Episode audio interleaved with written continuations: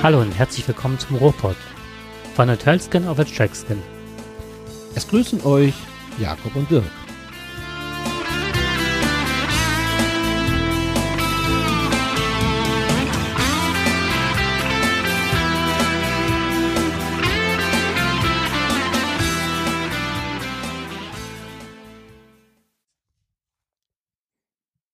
Ja, Jakob, wir sind jetzt Oskar. Oskar? Oskar ist der Hund von nebenan. Ach, Jakob. Du musst auch mal nachts aufbleiben und musst Ey, dann ich bin nicht Rentner, hallo. Ja, ach Mensch, ich habe auch keine Zeit. Ja, natürlich auch als Rentner habe ich überhaupt gar keine Zeit. Aber man muss doch wissen, ob man äh, im Westen etwas Neues gibt. Okay, bei uns gibt's einiges, aber das meinst du bestimmt nicht, ne? Nein, natürlich nicht. Freuen wir uns darüber. ähm, und ich habe Jakob wirklich gerade gefragt oder gesagt, also bevor wir jetzt hier angefangen haben, äh, der wusste wirklich nicht, was ich meinte, als ich sagte, wir sind jetzt Oscar. Und er sagte, weiß ich nicht, bin ich nicht. Ne? Und ihr glaubt's nicht, er wusste es wirklich nicht. Und das läuft doch den ganzen Tag hoch und runter in den, in den Medien. Aber da sieht man, äh, der Jakob hat keine Zeit. Er ist eben immer für alle anderen da. Ach, du bist so ein Schatz. Äh, ich habe tatsächlich habe ich heute, ähm, ich gucke halt immer in meiner App von der Tagesschau, ZDF heute und alle möglichen Nachrichten-App, da stand irgendwas von Oscars, habe ich drüber gewischt. Das interessiert Ja. mich halt nicht. Ja, in diesem Fall hat es mich doch ein bisschen interessiert. Erstmal ist es natürlich schön, die Anerkennung zu bekommen. Äh, also aus deutscher Sicht jetzt die Anerkennung zu bekommen. Ich glaube, kein Film hat jeweils, ein deutscher Film. Ich kenne die alte Verfilmung, die Ja gut, die kennen wir, die haben wir alle gesehen, glaube ich. Ne? Gut, Ja, die wir war klasse. Älteren haben den gesehen. Mhm. Ich fand das so grauenhaft. Und für alle, für alle die, die das nicht wissen, im Westen nichts Neues. Ich glaube, ich brauche es gar nicht erklären. Ähm, das, das ist einfach ein Film. Klar, den haben wir in unseren jungen Jahren gesehen und der hat uns allen klar gemacht, dass Krieg ganz schön Mist ist. Ähm, und äh, diese, diese berühmte Verfilmung, die seinerzeit hat, hat uns allen auch, die, die vielleicht mal ein bisschen damit geliebäugelt haben, äh, irgendwann zur Bundeswehr zu gehen, ganz schnell Ja, gezeigt, genau. äh, besser nicht, was einen ja nicht unbedingt davon abhalten soll oder muss. Aber letztendlich für uns war das äh, der Antikriegsfilm überhaupt. Und dass der nochmal neu aufgelegt worden ist, hat mich ein bisschen gewundert, als ich das gehört habe. Ich glaube, es ist eine Netflix-Serie, ist das. Und dann hier auch noch in Deutschland äh, aufgenommen wird, fand ich das sehr speziell. Ja, und dass der jetzt natürlich noch ein paar Oscars gewonnen hat, vier Stück, äh, glaube ich, gute, beste Darsteller oder sowas ist da gezeigt worden. Die Musik hier aus von einem Düsseldorfer, also die Musikverfilmung äh, von einem Düsseldorfer, äh, ja, wie sagt man, getextet nicht, äh, komponiert, so Mhm, habe ich es mhm. komponiert, das Wort hat mir gefehlt. Ist natürlich grandios, ne? Freut man sich natürlich, dass gerade aus auch dieser Region, hier wir im Westen, haben quasi den, den Grundstoff dafür geliefert für eine äh, Oscar-Verfilmung. Wobei man natürlich auch dabei sagen muss, äh, es gibt natürlich auch kritische Stimmen, dass die Serie sich nicht so wirklich an die Vorlage hält und äh, an die eigentliche Vorlage hält und an kein wirklicher Antikriegsfilm ist, äh, sondern fast so ein bisschen nur die Sicht der Deutschen zeigt, wie schlimm es ihnen ergangen ist und ähm, der Hm. restlichen Bevölkerung, die gegen Deutschland natürlich gekämpft hat, zu Recht, muss man ja sagen, ähm, die hat man nicht gezeigt in dem Film. Man hat eigentlich immer nur in diesem Film, in den jetzigen Filmen sieht man nur, dass es den Deutschen schlecht geht. Aber die haben ja den Krieg auch angefangen. Ne? Naja, aber gut, Kritik muss auch sein, ähm, ist richtig so. Aber im Ausland, und das ist das Interessante dabei, in Deutschland äh, hat dieser Film jetzt nicht unbedingt diese Beachtung gefunden. Klar wurde, da, da, das siehst ja, wenn jemand Netflix anmacht, dann sieht er natürlich, dass es angeboten wird. Aber es wurde in den Medien jetzt nicht unbedingt äh, alles gehypt, was da gemacht worden ist und das wurde nicht da in den Himmel gehoben. Ähm, aber im Ausland äh, sieht man diesen Film wohl sehr wohl äh, mit großem Interesse. Ich nehme an, das liegt auch so ein bisschen an dem Ukraine-Krieg und dass die Oscars nicht umsonst also auch in diese Richtung gegangen sind. Von daher, naja, freuen wir uns einfach darüber. Wir wollen es nicht schlecht reden, freuen wir uns Nee, darüber, dass eine nicht. Mhm. gute Produktion aus Deutschland kam. Also diese Sendung, also dieser Film damals und auch Die Brücke, Ja, die Brücke auch. das sind so zwei Filme, die mich sehr geprägt haben, auch so in, im Hinblick darauf, dass ich den Zivildienst äh, verweigert habe, wollte ich gerade sagen, den Kriegsdienst verweigert habe. Ja, den Zivildienst verweigert mit, mit, mit absolutem Kriegsrecht. Ja, das wäre die um Umkehrung, ja. Ja, ja. Ja, Genau. Oscar äh, prämiert war unsere letzte Folge nicht. Also inhaltlich vielleicht schon, aber leider technisch nicht. Und ähm, das lag wohl daran, dass ganz dumm ein Kabel wohl locker war an einem Kopfhörer. Die sind halt, das sind so ja, XLR-Mini-Kabel heißen die. Die werden an dem Kopfhörer festgesteckt und halt, ähm, wenn man da, ich pack die Sachen immer in eine Tasche rein, in einen Rucksack, damit das immer schön verstaut und nichts drankommt, weil das ja schon recht teures Equipment ist. Aber ähm, ja, leider hat sich dabei wohl beim immer raus und reinnehmen das Kabel gelockert und so war der Dirk nicht immer zu verstehen. Das werde ich nochmal Ja, im Nachhinein zu Ist ja entschuldigen. lieb, dass du das so sagst. Hättest auch sagen können, der Dirk hat ständig am Kabel gewackelt und dann hat er das Ding halb rausgerissen. Hospitalisiert. Oh. ähm, aber ich glaube, ich kann gut möglich sein, so wie ich hier immer rumzappel, dass auch mal äh, das passieren kann. Also ich werde jetzt aufpassen, dass ich hier nicht mehr an das Kabel komme und da. Ja, aber wie gesagt, das hat nichts damit zu tun, sondern das ist, wenn man es aus der Tasche holt oder schon mal hängen bleibt oder so. Ja, und ich fand gerade unseren letzten Podcast, das fand, den fand ich Mhm. Nett. Ne? Ich, haben wir auch gute positive Stimmen bekommen Mhm. dazu. Jetzt am Freitag Äh, sogar noch. Ja, genau. Und ich war, ich bin immer wieder, ich bin immer wieder erstaunt, wie viele aus unserer Nachbarschaft auch äh, den Podcast hören. Also hier liebe Grüße an Holger, äh, der diesen Podcast fleißig gehört hat. Unsere Fußballsequenz nicht so spannend fand, aber Wir reden auch zurzeit nicht mehr über Fußball, das war jetzt. ja, weniger, weniger. Das Und äh, nochmal der Hinweis, also es gibt ja die Möglichkeit, das zu überspringen. Ach, aber das Fußballherz. Aber wir wollen jetzt überhaupt nicht über Fußball reden, weil Dortmund, Schalke, na komm, lassen wir es sein. Wir, wir wollen die langweiligen Themen hier heute nicht an erster Stelle stellen. Aber ähm, ja, Holger hat, hat natürlich recht. Ähm, Fußball ist nicht jedermanns Sache. Und äh, aber dafür sind wir ja dann noch mit vielen anderen sp spannenden Themen dabei. Ich glaube, du hattest äh, eine Rückmeldung bekommen, dass äh, das Rentnerleben, die Vorbereitung zum Rentnerleben oder was mache ich mit meinem letzten Drittel, vielleicht mal eine Extrasendung. Ja, oder auch so mal immer wieder auftauchen dürfte, weil das ähm, unser Publikum auch ähm, nicht überwiegend ähm, jugendlich zu sein scheint und wir ja auch selber schon zwei ergraute Hasen sind hier. Ja, ich mehr, ich, Entschuldigung. Ich mehr als du. Ich habe jetzt gerade was getrunken. Ja, ich mein hab, ähm, Mikrofon jetzt hier. Äh, Äh. letztens jemand äh, Liebes getroffen und guckte mich an, haben uns längere Zeit nicht gesehen und sagte dann zu mir, oh, bist aber auch grau geworden. aber richtig grau. Echt? ja, ja. Nein, hör mal, du hast da noch ganz wenig da. Das ist ja, Ja. noch ein bisschen am Ansatz. Ich bin ja schon mit 14 grau geworden und mit 20 war ich fast weiß. Das ist äh, schon eine Heraus Herausforderung. Aber Ja, aber es wird nicht mehr, also wenn ich das in meiner Familie sehe, die sind alle so, mit 60 waren die alle schlohweiß. ja, Also das geht jetzt relativ schnell. ja. Aber du hast natürlich recht. Wir sind, also eher ich noch ein bisschen älter. Du bist ja noch, aus meiner Sicht bist du ja noch ein Jungspund. Ha, danke. Und dafür darfst du auch noch etwas länger arbeiten. Aber ich muss ja nicht mehr arbeiten. Und ähm, in der Tat äh, haben wir beim letzten Mal ja auch darüber gesprochen, wie es ist, wie man sich auf dieses letzte Drittel Hm. und das aus meiner Sicht ein sehr spannendes Drittel ist, ähm, wie man sich darauf vorbereitet und wie man es, äh, wie man sich Ziele stecken kann. Und ich denke mal, vielleicht ist das auch eine Sendung wert, um nochmal darüber zu. Wir haben es jedenfalls im Hinterkopf. Wir wollen mal schauen. Ja, und vielen Dank und viele Grüße gehen raus an, an Stefan, der uns darauf aufmerksam gemacht hat an dieser Stelle. Genau.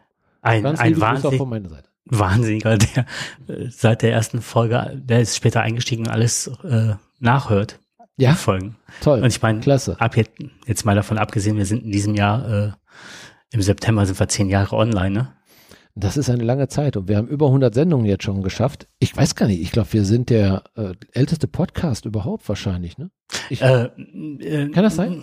Nee, aber ich glaube schon, dass es. gibt es ältere als 10 Ja. Jahre? Ja, doch, gibt es. Ah, bezweifle ich. Mhm. Aber kann ich ja mal nach, ich weiß nicht, ob ich es rausfinden kann, aber ich schau mal. Also wenn wir, wenn wir der älteste Podcast sind, dann, oder der längste Also Podcast, ich hab- nicht der älteste. Nein. Es gibt sicherlich, die eher angefangen haben als Richtig, wir. zwei, ich habe 2,6 oder 2,7 habe ich gehört. Aber welcher Vom- Podcast geht schon seit über zehn Jahren? Mhm. Ich kenne keinen Podcast, der nicht, der wirklich zehn Jahre lang sendet. Ich glaube, dass ich sogar direkt einen weiß. Liebe Grüße an den Planeten Kai, Planet Kai. Glaube ich, sendet seit zehn Jahren. Mann, der Mann, der weiß Ich mein- alles besser. Ich meine Planet Kai. Jetzt wollte ich mich gerade auf Mhm. Platz 1 stellen und schon Nein. zack, schubst mich. Aber ich könnte mir vorstellen, dass wir die Ältesten sind, die schon so lange Ja. Ah. Vielleicht sind wir die Ältesten. Die ja, aber diese Nielsen mit Sicherheit. naja. Die auch schon so grau sind. Da müssen wir mal nachfragen, vielleicht sollten wir mal ein Bier zusammen trinken. Genau. Also, ähm, falls ja. jetzt nochmal so ein Podcaster-Treffen anstellen, stünde, könnten wir das nochmal schauen. Eigentlich mal wieder ganz schön. Ne? Das, ich weiß noch, wie wir das erste Mal nach Berlin gefahren sind. Das war, war sehr spannend. Ne? Und die hatten ja mittlerweile waren ja nochmal einige Treffen, aber jetzt durch Corona schon ewig nicht mehr. Ja. Und da war ja bei zwei äh, Medienhäusern. Ne? Also ich war beim Deutschlandfunk noch einmal dabei. Mhm. Ich weiß noch, wie du mich das erste Mal gefragt hast, ob wir da hinfahren sollen. Und ich da hingefahren bin, ich habe noch gesagt, ich habe doch überhaupt gar kein Technikwissen. Ja. Nein, brauchst du auch nicht. Und dann haben die alle über was weiß ich geredet. viel über Technik und, und Frequenzen und dies und jenes. Also das war am Anfang, habe ich erstmal gedacht, oh Gott, hier bist du aber falsch. Da war ich schon ziemlich aufgeregt. Aber dann kam ja hinterher doch nochmal so Themen auch auf, ja. äh, worüber mhm. man reden kann und wie man darüber reden kann. Ich hatte erst Angst, du kommst in so eine Nerdschule rein mhm. und du hast von nichts eine Ahnung und irgendeiner fragt dich mal nach so Bits und Bytes mhm. und du sagst, okay, ich habe heute nichts dabei. Ne?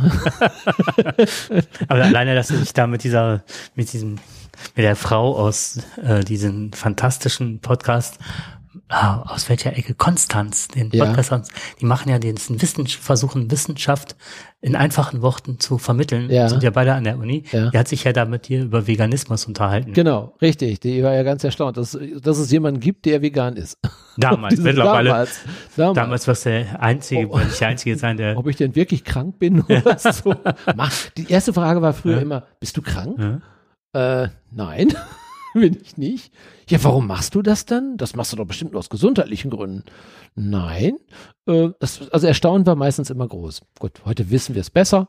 Ich wusste es damals schon etwas besser, glaube ich. Und deswegen äh, war es aber immer spannend, wenn, wenn man darüber geredet hat. Soll ich äh, mit dem Thema, was ich zum Spendenaufruf einmal einsteigen? Ja, dann können sehr gerne. Ab, abhandeln und dann das ist jetzt ein bisschen komplexer zu erklären, aber ich versuche mal, du kannst mich, du, ich hatte dir das schon mal im Vorfeld ein bisschen erzählt, du kannst ja dann intervenieren, wenn ich irgendwas vergesse oder äh, mich verhaspel. Also, es geht um Folgendes. Ich fange mit einer kleinen Anekdote an. Es begab sich zu der Zeit, dass ein Kollege meiner Lebensgefährtin 40 Jahre alt geworden ist. Und bei uns hier in der Nähe gibt es so ein altes Kloster, das heißt Haus Hohenbusch. Und da hat der Mann gefeiert mit seinem Kollegium und hatte dann ähm, auch die Partnerinnen und Partner mit eingeladen, der Kolleginnen und Kollegen. Ja, und so begab es sich, dass ich da hinfuhr. Und damals war mir schon eine Person, Malik Aziz heißt der, bekannt. Und der ist äh, seines Zeichens Designer aus Aachen, Podcaster, da gehe ich gleich noch drauf ein. Und was ihn auch auszeichnet, er spielt in einer Band, die ich ganz unbekannt ist in Heavy Metal Kreisen. Und so war es ein illustrer Abend mit ganz vielen ja, Heavy Metal Typen, Lehrerinnen und Lehrern. Das war schon ein buntes Gemisch. Ähm, ich wusste nicht, dass dieser besagte Malik Aziz, den ich bis dato nur aus dem Internet kannte, kommen würde. Ich hatte aber ein Bild von ihm vor Augen, weil das, ne, das ist ja schon mal dann, wenn du dich für einen Podcast interessierst. So, und dann habe ich dann da gesessen und habe gedacht, oh, bei den ganzen Typen und Aachen ist nicht weit, die kennen sich alle unter der, wenn der Malik vorbeikäme und ähm, weil ich so seinen Podcast toll fand, das würde mich nicht wundern. Ich hatte es noch nicht zu Ende gedacht, da zog er an mir vorbei. So. Und dann dachte, das war so ein bisschen wie äh, so groupie-mäßig, weil ich weiß, also wir haben ja, unsere Stammhörerschaft, aber was die an Hörern haben, ne, was wir mit allen, allen Downloads haben, haben die an einem Tag, so nach dem mhm. Motto, ne, das ja. ist schon recht extremst groß, das Ganze.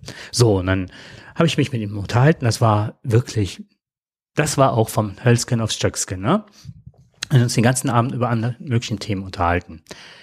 So, bekannt ist er durch Teenager Sexbeichte, das ist sowas, äh, Klimbim-mäßiges, wer die 70er noch kennt, ne? Mhm. Das war so ein Podcast von denen. Ähm, sehr schön, sehr witzig. Dann machen, macht er Audiodump. Das ist eine Sendung, die sich mit Computerthemen beschäftigt. Und alles, was so mit Technik drumrum. Und äh, von denen habe ich auch das äh, mit dem Halbwissen. Die machen auch ein Quiz mit dem Halbwissen, da muss man mal eine richtige und eine falsche Antwort geben. Also es ist unheimlich schön, diese Sendung zu hören. Geht meistens so, ja, bis zu drei Stunden, manchmal drüber. Mhm. Und unheimlich fachkompetente Leute, macht also Spaß, das zu hören. haben auch eine Rubrik über Hunde, auch sehr spannend. Der eine hat einen Hund, der nicht ganz so erzogen ist. Ja, lange Rede, kurzer Sinn. Was er noch macht, ähm, vielleicht für alle Autofahrer unter euch, Elektrofahrer, der hat den, äh, also der macht, also die Gruppe macht ganz, ganz viel an Dingen, die, ähm, ja, wie nennt man, ja, altruistisch ist. Also so, mhm. ich mache was für andere und mhm. das mit Herzblut. Den ist zum Beispiel unheimlich auf den Zeiger gegangen, dass wenn man einsteigt als Autofahrer, als Elektromobilist, nicht weiß, an welchen Stellen kann ich laden. Was kostet das? Was brauche ich für eine Karte? Ne, manche machen dann ihr Portemonnaie auf, dann fallen 30 äh, Karten raus, um Elektromobilität überhaupt betreiben zu können und zu wissen, womit kann ich überhaupt zahlen. Und die haben immer die aktuelle Übersicht, welche Ladekarte an welchen Säulen und was ist der günstigste Tarif. Mhm. So, aber alles kostenlos. So, und cool. mittlerweile werden die dann, äh, eine Automotorsport mhm. wird das genannt, so immer beiläufig, ja, wir haben da jetzt den Vergleich gemacht, da und die werden immer genannt. Also schon sehr fundiert das Ganze. Daher kenne ich den. Ich habe ihm, die hatten mal, das habe ich auch mal im Podcast erzählt, so ein, so, so ein, ähm, wie nennt sich das? Wollten mir weisen, dass Elektromobilität auch mit Flugzeugen klappt und sind von der Schweiz, haben die den letzten Elektroflug gemacht bis, ich glaube, Sylt oder wo. Und das war auch alles von Leuten, die den Podcast hören, gestaltet, gemacht, mhm. alles kostenlos, ne? Und sind dann ins Guinness Buch der Rekorde gekommen. Also schon ein Macher. Ein Macher. Und dem habe ich halt auch mein Equipment mal geliehen, ne? Also mhm. ich habe jetzt keinen freundschaftlich oder so im Bezug, äh, längeren Bezug. Ich war jetzt letztens irgendwann mal bei ihm in der Sendung so, so, dass ich dann von Haus hole und schon mal erzählt habe, weil mhm. die hier in der Nähe halt auch äh, ein Podcaster-Treffen machen wollen mhm. in dem Haus und habe dann mal ein bisschen rumgefragt und so. Das ist so, um den Hintergrund zu erklären. Jetzt passiert Folgendes. Der Malik war mit seiner Band, war der in Russland vor einigen Jahren und ist da getourt. Also vor dem Ukraine-Krieg. Genau, vor dem, danke, vor dem Ukraine-Krieg. Und hat da einen Alex kennengelernt und dieser Alex war der Tourguide. Aber die waren ihm relativ schnell freundschaftlich verbunden, weil er genau deren Mentalität traf. Also auch altruistisch geguckt und dann aber auch geraten hat, spielt in dem Club, da geht ihr besser nicht hin. Das ist nicht, ne? So als Deutsche seid ihr da nicht gerne gesehen. Oder fahrt diese Strecke. Es kann echt immer sein, dass ihr da abgezockt werdet. Also ein echter. Helfer, der. Helfer, he, echter Helfer mit Herzblut dabei war so. Und die waren eben auch die ganze Zeit halt verbunden in Russland und äh, haben auch mal nachgefragt, wie es jetzt wäre mit dem Krieg. Und er sagte, er wäre von Grunde auf Pazifist und würde das nicht aushalten und auch die Desinformation nicht aushalten, die da passiert. Und wie der mittlerweile auch in die heimatlichen mhm. Konflikte gerät mit seinen Eltern, mit wie Verwandten. Ist er, wie ist er an die Informationen drangekommen, als der Ukraine Das kann ich dir nicht sagen, das okay. weiß ich nicht. Aber er, er wusste jedenfalls eins, ähm, dieser Krieg ist nicht in Ordnung, weil Richtig, viele haben genau. ja Informationen gehabt, die ja genau in ein Gegenteil, es wurde ja nicht über Krieg genau. gesprochen, aber er hat schon schnell geahnt, aufgrund seiner Kontakte wahrscheinlich ja. auch ähm, zu, zu, zum, zum Westen hin, äh, dass dies mhm. kein, kein, also dass dies schon ein Krieg ist und möglicherweise auch noch Auswirkungen haben könnte. Genau das. Aber äh, wie gesagt, er konnte jetzt nicht ähm, genau, also da, das war halt kein, kein Thema. Was aber Thema war, war, dass er sich entschlossen hatte, weil er die Einberufung bekommen sollte oder bekommen hat, okay. dass er fliehen wollte. Mhm. Weil er Verwandtschaft hatte in, oder hat in der Ukraine und nicht gegen seine Verwandtschaft kämpfen will. Mhm. Und generell halt, wie ich schon gesagt, Pazifist ist. Dann begab es sich, dass er dann ähm, fliehen wollte. Und dann haben schon Audiodump die Leute und der Malik ist auch bei dem Podcast der Weisheit, der auch sehr bekannt ist. Und dann haben die Leute, die da den Podcast machen, Geld zusammengeklaubt und haben ihm das geschickt. Mhm. Aber nicht das Geld, sondern die Flugtickets schon. Weil du mhm. halt schlecht an Flugtickets rankommst. Ja, genau. Dann ist der wohl, ich hoffe, ich gebe die Geschichte jetzt richtig wieder, ist er halt nach Moskau oder wo auch immer zum Flughafen und wollte mhm. dann nach Vietnam.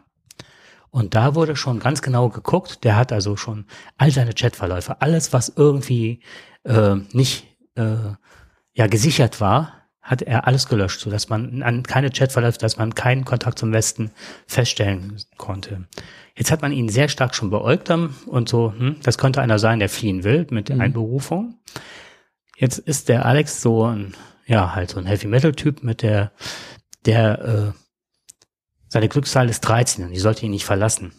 Dann hat er sich die 13 in die Haare schneiden lassen. Ach so. Und dann passiert Folgendes. Glück im Unglück. Dann kommt er zu der Kontrolle und er hat das Gefühl, hier komme ich nicht durch, weil Mhm. ich werde hier rausgezogen, was auch immer. Und dann war irgendeine Beamtin, die gesagt hat, ach, du gehörst zu diesem Olympia-Ruder-Kanu, Mhm. äh, was weiß ich. Ne? Und dann, äh, ja, ja, wegen der 13, als wäre er ne, zu erkennen und wurde durchgewunken. Ach, das gibt's doch gar nicht. Genau. Und nur aufgrund dessen, wahrscheinlich hat er es überhaupt geschafft, das Land zu verlassen Ja. ist nach Vietnam ohne viel Geld, also das nur, was er von bekommen hatte, ne? Mhm. und lebt jetzt in Vietnam. Und jetzt ist es auch noch, und er sagte zuerst mal in einem Loch, also Mhm. wenig Geld, versucht sich da über Wasser zu halten, neben der Englischunterricht gibt und so weiter. Und jetzt Für ist Kinder, die nicht, ähm, die normalerweise den Englischunterricht nicht bekommen könnten. Richtig, danke, genau das. So, und dann passiert halt Folgendes, jetzt ist auch seine Familie, das war also auch mit sehr viel Mhm. Engagement, und dann haben die auch von ihrem Geld auch noch die Familie rausgeholt. Das Problem aber ist jetzt, in Deutschland bekommst du nur eine Aufenthaltsgenehmigung, ist kein anerkannter Flüchtling, sondern Aufenthaltsgenehmigung, wenn du hier eine Arbeitsstelle hast. Mhm. Und die müssen jetzt leben in Vietnam und müssen jeden Monat einmal raus nach Kambodscha. Das kostet Geld. Dann müssen die dann ein Visum beantragen, um wieder in Vietnam einreisen zu dürfen. Weil ansonsten werden die abgeschoben wahrscheinlich irgendwann. So, das muss mal finanziert werden.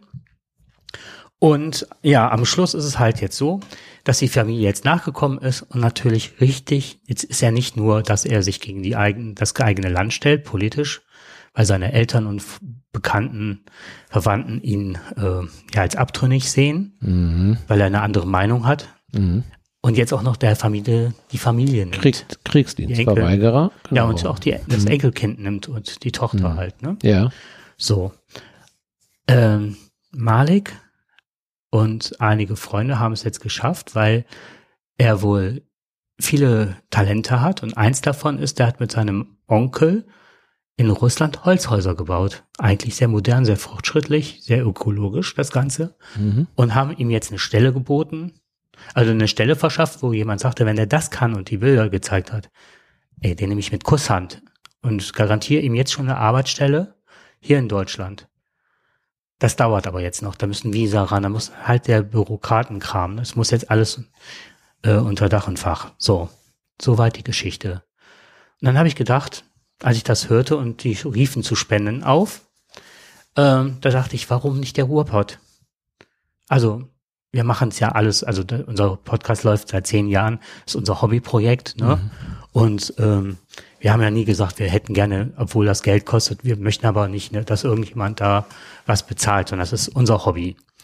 Und aufgrund dessen habe ich gedacht, äh, ich würde jetzt gerne mit dir gemeinsam aufrufen, für diesen Alex zu spenden. Nicht bei uns, sondern ich würde diese von dem Malik die Adresse hinterlegen. Es gibt mittlerweile bei PayPal, das läuft über PayPal die Spende. Da ist keine Institution hinter, nichts, sondern PayPal kann eins zu eins das Geld, ohne dass da irgendwelche Gebühren für anfallen, das Geld für den Alex zur Verfügung stellen. Und äh, den Link werde ich in die Sendung packen und wenn es nur ein Euro ist oder so. Meine Bitte ist dann nur, wenn ihr da spendet, also der, wir können, also der Ruhrpott ist da raus, also raus heißt, ähm, das ist eine Sache, die spendet ihr dann bei Audiodump halt für den Malik und der ist halt, ähm, ja, der hat das Ganze unter sich und der, also ich habe ihn kennengelernt, der, der gibt das Geld eins zu eins diesem Alex. Wenn ihr diesen Spendenlink aufruft, müsst ihr Alex reinschreiben in den Betreff, damit jeder weiß, dass es genau für ihn. Solltet ihr das machen und wir eine Rückmeldung bekommen könnten, fände ich es schön, wenn ihr noch Ruhrpott dazu schreiben könntet. Aus dem einfachen Grund, dann würde ich den Malik anschreiben, sollten tatsächlich Spenden von uns eingehen vom Ruhrpott, dass wir auch vielleicht, äh, der wird keine Person oder sonst was nennen, Datenschutz und so weiter, aber vielleicht die Anzahl der, der Hörerinnen und Hörer unseres Ruhrpots, so dass wir auch ja mit breiter Brust sagen können, was wir geleistet haben. Das fände ich einfach schön, einer Person oder einer kleinen Familie geholfen zu haben. Ja, klar. In, in erster Linie steht es natürlich wirklich hier einer Familie zu helfen. Und ähm, Genau Klar, das. es ist, Spenden ist ja immer eine, eine sehr persönliche Sache.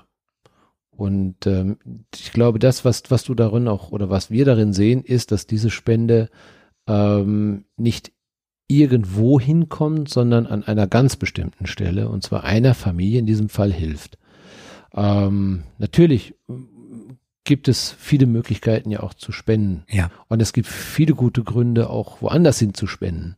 Ja, momentan passiert ja sehr, sehr viel in dieser Welt und äh, es gibt viele Katastrophen und der Krieg ist da und auch die Ukraine äh, zu unterstützen ist sicherlich keine schlechte Idee, äh, wenn, wenn wir sehen, wie es in der Ukraine halt eben ähm, dort äh, große Probleme gibt. Aber hier ist die Möglichkeit eben ähm, einer Familie direkt zu helfen. Und ich glaube, wenn, das, wenn ich das richtig verstanden habe, kann man das auch verfolgen, vielleicht über diesen Podcast auch vielleicht nochmal. Also- Also diesen Malik, glaube ich, war richtig. Richtig, genau, dass Malik der- Aziz. dass Malik Aziz ähm, hier sicherlich auch darüber berichten wird, wie es weitergeht, was mit der Person jetzt nun passiert, ob sie die Möglichkeit bekommt, hier ein Visa, also eine Arbeitserlaubnis zu bekommen in Deutschland. Und vielleicht sehen wir auch irgendwann ähm, jemanden, der sich dem Krieg verweigert hat und alles dafür tut, dass es wieder Frieden auch gibt, dass er für den Frieden ist und ähm, dass, dass wir diese Menschen und diese Familie vielleicht irgendwann in Deutschland sehen, die dann hoffentlich ähm, ihren Frieden findet und wir gehen ja irgendwann mal davon aus, dass auch wieder in Russland und auch in der Ukraine Genau. wieder mal Frieden sein wird, äh, dass dieser Irrsinn irgendwann gestoppt ist und dass dann auch wieder eine, hoffentlich wieder eine friedvolle Normalität wieder eintritt für beide Länder und für Europa. Und Ja, und das ist ich glaube, der möchte, ich glaube, seine Intention ist sicherlich auch in der Heimat irgendwann wieder zu sein genau und das. dort zu leben. Und ich glaube, das, das ist genau richtig, was du gesagt hast. Und wir brauchen auch Leute, die nochmal ein anderes westliches Bild, geprägtes Bild haben, dass wir nicht diejenigen sind, die Russland angegriffen haben oder dass die NATO absurderweise da einmarschieren Mhm. wollte oder sonst was. Und welche Verschwörungstheorien da zurzeit im Umlauf sind, sondern wieder auf festen Füßen stehen. Genau. Jeder kann, zu, kann eine politische Meinung haben, aber hier geht es darum, ein, einer Familie direkt eben zu helfen. Hier im Haus war eine, da stand eine Wohnung leer und dann hat meine Vermieterin, äh, das war aber jetzt, äh, ich pla- plaudere jetzt ein bisschen aus dem Nähkästchen, ähm, die hatte aus der Ukraine damals für ihren Vater, hatte sie ukrainische Kräfte, die dem Vater geholfen haben, als er schwer da niederlag und alt und irgendwann auch verstorben war. Und ähm, die hatte halt den einer äh, Krankenschwester damals, die aus der Ukraine geflohen ist, dann kostenlos hier die Wohnung. Und dann war halt auch die Hausgemeinschaft hat sich dann drum gekümmert, dass sie so das erste Auskommen hier hatte. Ja. Und das, und ich finde, gerade wenn man oftmals so, so einen direkten Bezug hat, ist das sehr, äh, darf man sagen, befriedigend? Ja, ne? So, so dieses Gefühl, ich habe an der richtigen Stelle geholfen und ich sehe auch tatsächlich, wie ich jemandem helfen kann. Und auch nicht dieses Gefühl, also nicht diese Dankbarkeit so unmittelbar erwarten, sondern so dieses Gefühl, ich konnte auch einen Teil leisten, dass es auf dieser Welt ein Stückchen besser wird. Genau. Stellvertretend für viele andere. Ja, genau. Ich, de- den kleinen Beitrag zu leisten, den wir ja in unserer äh, Komfortzone ja nun mal eben haben. Uns geht es gut. Ja, Ja, wir haben, wir haben, unsere Probleme sind im Vergleich zu den Problemen anderer Menschen sehr, sehr klein. Und ähm, wir, wir, wir leben ein sehr, sehr komfortables Leben. Und da vielleicht ein kleines, klein, ein ganz klitzekleines Stückchen von unserem eigenen Kuchen abzugeben, ich glaube, das kann, das, das ist ein gutes Gefühl, glaube ich auch. Und wenn es dann auch noch da wirklich äh, auch hilft und noch da ankommt, glaube ich, kann man sich, äh, ja, da hofft man dann auch, dass es dann auch dazu beiträgt, dass bald auch wieder Frieden sein wird. ja.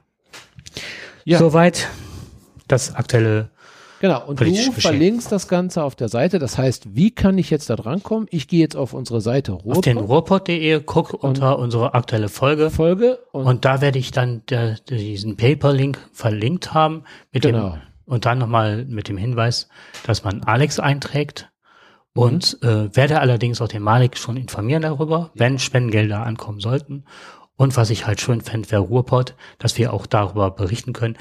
Was du eben gesagt hattest, ich werde den Malik auch fragen, ob ich, äh, ich habe halt seine Sendung abonniert und in unterschiedlichen Sendungen berichtet er davon.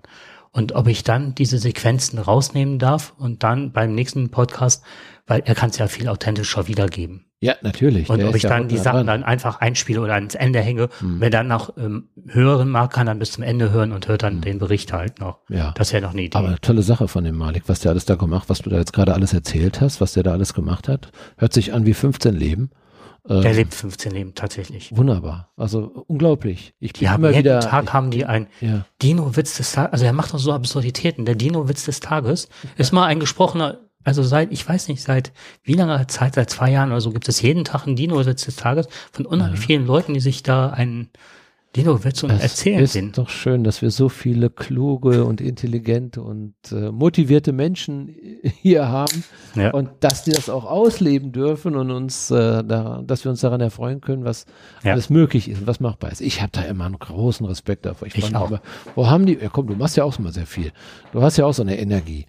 Äh, ich bin ja schon, bin ja schon fertig, wenn ich den Rasenmäher hinterher abstelle. Ja, ich mittlerweile auch. Nein, so schlimm ist es jetzt bei uns ja, glaube ich, nicht. Ist jetzt vielleicht ein bisschen übertrieben, aber ähm, man merkt natürlich schon, was es bedeutet, so viele Sachen auf einmal zu machen. Äh, früher war ich auch immer sehr, sehr motiviert und sehr engagiert. Eher vielleicht so im privaten Bereich die Dinge zu machen. Mein Tag hat, konnte nicht genug Stunden haben. Aber man merkt, im Alter wird das, äh, ja, ne, wird so ein bisschen, die Luft wird dünner. Ja, das, das, Habe ich heute wieder gemerkt, als ich den Berg hochgegangen bin und ich gehe jeden Tag 10 bis 15 Kilometer und mache noch Sport. Also meine, meine Uhr zeigt mir, ich habe da so eine komische App drauf, die sagt, ich bin irgendwie Weltmeister oder sowas. Ich hab nein, immer, echt? Ja, ja, ja, genau. Die sagt immer, du bist ganz toll, du bist super klasse, hast wieder einen Orden gekriegt, wieder sowas. Da Ja, ja. freue ich mich immer wieder. Wenn du dann so, ja, dann kriegst du hier so, zack, kriegst du auf einmal dann so einen Hinweis, Mhm. Hammer, was du heute wieder gut.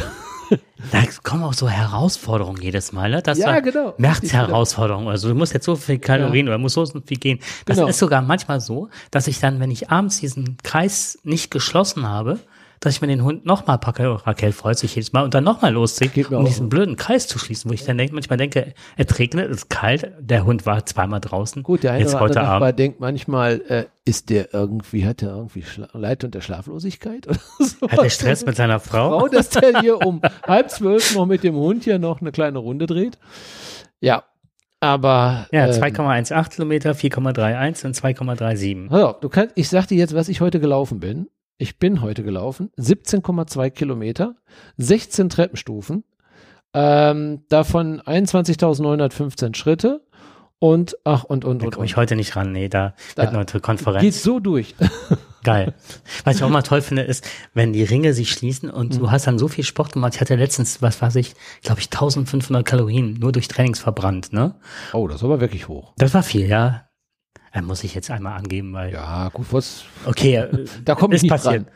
Nein, normalerweise auch nicht, aber da bin ich halt Fahrrad gefahren zur Schule, Ja. Fahrrad zurück. Dann war ich halt super lange mit dem Hund spazieren.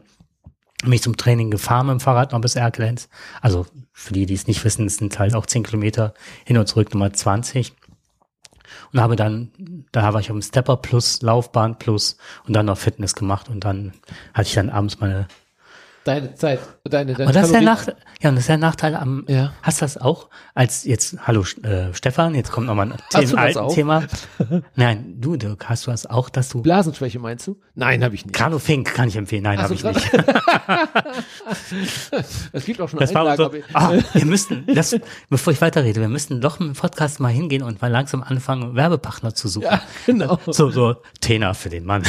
Hast du Prosta- Prostata oder gehst du auch nachts auf Klo? Genau. Oder sowas in der Richtung. Dann kannst du dir noch ein bisschen Spray in die Nase holen, dass du wieder einschläfst. ja, genau. Ja, das ist eben so, weißt du, wenn du von Granofink bis, wie heißt das, Melatonin oder sonst was irgendwie und dann noch CBD-Öl, die ganze, dein Nachtschränkchen voll ist mit allem, dass du dann die Nacht überstehst, so einigermaßen. Und dann hast du noch einen Hund, der jetzt zwölf wird, der jetzt auch jede Nacht noch einmal mindestens raus muss. Echt? Oh. Ah, stimmt. Irgendwann ist das soweit. Mhm. Irgendwann, ne? ja, ja, dann. Ja, ja. halt Ich lasse einfach nur die Tür auf, ist mir egal. Ja, ja, genau. ja, oder, ja, wo mein Hund mich ja auch daran erinnert, dass ich auf Toilette Also ich bin nicht ängstlich, aber wenn das Grundstück abschließt hier, ist direkt dahinter der Friedhof. Das ist doch mit dem Tür. Echt? Wohl, ich hatte, wir haben, also Bekannte, die sind immer, immer gerade in der Winterzeit, so um, um 19, 20 Uhr, wenn es stockdunkel war, sind die mit ihrem Hund immer über den Hauptfriedhof in Dortmund gelaufen. Und ich gehe auch sagt, häufiger hier drüber. Ja. ja kennst ja, ich ja, weiß aber, aber Dortmund ist tatsächlich riesengroß. Skala lieber. Das ist ein Park, ist das. Ja. Ja, der ist, der, der ist wirklich wie so ein Westfalenpark, ist der riesengroß ist der. Und das ist stockdunkel und dann gehen die da alleine mit dem Hund da über. Ich weiß es nicht. Also, das ich, ich bin ja mal mitgegangen, ne? Aber ich meine, zu zweit war es auch nicht schön. Habe ich das mal erzählt? Das hab, ich weiß nicht gar nicht, ob man das erzählen darf. Wir haben als Kinder mal Mutproben gemacht. Und die einfache Mutprobe war, da gab es um unseren alten Friedhof, netter Talaberich, gab es eine große Friedhofsmauer, ne? also mhm. ganz rum, mit so riesen Gittertoren. Und als kleiner Futz kam man relativ schnell über die Mauer.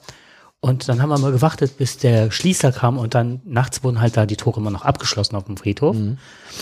Und ähm, dann haben wir uns dann, ist das abgeschlossen worden und dann sind wir über die Mauer gesprungen irgendwann. Und wer es am längsten aushält, da auf dem Friedhof rumzulaufen. Das war eine Mutprobe. Und die zweite war, und die war richtig fies.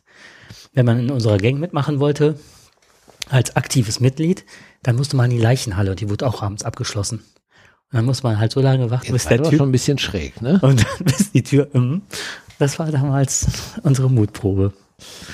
Also mein erstes, äh, mein erst, ja, mein erstes Erlebnis mit Alkohol hatte ich auf dem Friedhof, auf einer Friedhofsbank mit Lambrusco.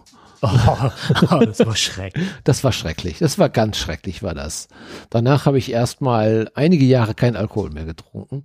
Es hatte auch äh, ganz schreckliche Auswirkungen. Ich glaube, ich hatte mal in irgendeinem Podcast darüber berichtet, dass ich die Wohnung meiner Eltern sich, dass ich die gut rot eingefärbt habe. Ach du Schande. Ja. Ich glaube, es war eine große Renovierung erforderlich. ja.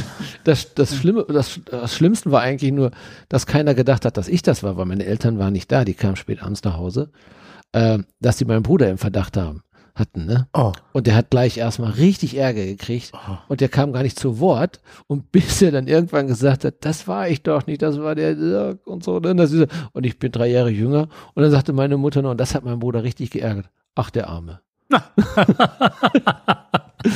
okay. Da siehst du mal, da haben die Älteren, ich weiß, ich musste mir das jahrelang ja. anhören und es tat mir auch wirklich leid. mein Bruder hat den Ärger gekriegt und ich war der Arme. Mhm. Ja, so ist das manchmal, ne? Ich musste aber auch dafür viel Abbitte leisten, später bei meinem Bruder. ja, ja. Äh, apropos, du hattest gerade vom Fahrrad gesprochen und äh, Kalorien. Da fällt mir gerade ein Thema ein. Ähm, wir hatten uns äh, am Wochenende mit Freunden getroffen, mit lieben Freunden aus Münster. Hallo, Moni und hallo, Paul. Und äh, die hatten ein blödes Erlebnis gehabt. Und zwar, die wohnen ja in Münster. Und Moni hat ihr Fahrrad in Münster abgestellt. Nicht lange. Abgeschlossen, so wie es sich gehört. Ein Elektrofahrrad. Und kommt nach ein paar Minuten wieder, nach einiger Zeit wieder zurück und muss feststellen, dass der Akku geklaut worden ist. Und ähm, das hat mich schon sehr verwundert. Ich habe gesagt, der Akku ist doch abgeschlossen. Wie kommst du denn da dran? Das geht doch gar nicht. Und dann hat mir Paul gezeigt, wie schnell das geht. Wie schnell man mit einem einfachen Trick, mit einem einfachen Messer oder mit einem spitzen Gegenstand so einen Akku mal eben kurzerhand äh, demontieren kann. Und diese verdammten Dinger, die sind teuer. Die kosten über 700 Euro. Das hat mich ja fast umgehauen. Und ich habe mich gefragt, was wollen die mit dem Akku? Ich, warum klauen die nicht das ganze Fahrrad oder sowas, ne? Ne, ich meine, das Fahrrad ist ja abgeschlossen. Es ist leichter, den Akku zu klauen. Und bei dem hohen Wert gibt es wohl momentan eine richtige Serie, Akkus zu klauen. Wenn man da so ein bisschen recherchiert, ähm, sieht man, dass ein großes Interesse besteht, solche Akkus äh, zu entwenden und wahrscheinlich möglicherweise nicht dem nächsten Fahrradfahrer zu geben. So ein Fahrrad ist ja in der Regel registriert. Da hast du deine Registriernummer und ähm, mhm. die, die, wenn du das hier alles hast, du hast die Unterlagen, die Papiere, wenn das Fahrrad geklaut wird, kannst du es nicht so ohne weiteres wiederverkaufen oder du musst da einen neuen Stempel reinmachen. Das ist aber nicht einfach. Wahrscheinlich ist es unmöglich sogar oder zumindest mit hohem Aufwand nur. Und ähm, Fahrzeuge, gerade Fahrräder, werden ja auch schon mal in der Stadt gerne von der Polizei kontrolliert, ob die möglicherweise zu dieser Seriennummer gehören. Fahrräder sind eigentlich insgesamt heute wesentlich besser gesichert oder abgesichert. Und der Akku aber, der ist ja nicht irgendwo registriert in dem Sinne. Und ich nehme, wir nehmen mal an, dass diese Akkus wahrscheinlich ähm, dafür nicht dafür zum Verkauf für, für andere Fahrräder, dass der Akku vielleicht leer ist oder sowas im Internet anbieten, da heißt es ja auch, wirst du schnell ertappt, sondern dass sie möglicherweise eher in die Industrie wieder zurückgeführt werden um Akkus da zu verkaufen, wo man sie wieder recyceln kann. Ja, ich fände es jetzt ganz spannend zu wissen, welche Akkus das sind, ob es da so, so Bosch, glaube ich, ist das sind die Hätte ich üblichen. jetzt so genau. gedacht. Ja, ja, genau. Und es gibt auch teilweise ähm, die Möglichkeit, wenn man weiß, welche Akkus wie verbaut sind, dass man dann auch die ähm, Umhüllung aufmacht und die Ja. rausnimmt und dann Genau. als Ersatzteile für andere Akkus dann einbaut. Paul hatte dann, ja, es kann sein, das ist richtig, das stimmt. So ein, Also so wenn ein Akku habe ich, sind, ne? so ein Akku habe ich. Äh, den kannst du dann in dieser Hülle dann da reinmachen, aber den kannst du genauso schnell entwenden. Das siehst du dann nur nicht so schnell, außer wenn du losfährst. Mhm. Da merkst du auf einmal, es geht ein bisschen schwerer. Aber der Paul hatte gleich eine gute Idee gehabt und hat gesagt, warum macht man nicht an den Akkus einfach nur einen entsprechenden Ring drumherum, ja, so dass du das Fahrrad, also die Fahrradkette gleich drumherum ziehen kannst. Dann hast du das Problem nicht. Dann wird es deutlich Mhm. schwerer werden zumindest. Ja, und äh, ich musste eben so lachen, als du das erzählt hast, dass das halt mit einem spitzen Gegenstand sehr schnell. Also Äh, lässt sich innerhalb von Sekunden lässt sich der Akku abdemontieren. Ich habe jetzt, ähm, äh, ich habe ein Schweiz, Schweizer Messer und dann bin ich wirklich sowas von per Zufall. Man hat ja immer so die Algorithmen, die einem was vorschlagen. Und das ist halt nicht, wenn du halt mit dem Minicamper unterwegs bist und draußen in der Freiheit, hast ein Messer dabei. Also so, ich habe so ein Schweizer Offiziersmesser, aber ein sehr simples Säge, Öffner, also so fünf, sechs Sachen sind da dran. Da sind halt so ein paar versteckte Sachen und das fand ich ganz spannend, wo man dann noch zusätzlich eine Nadel reinlegen kann.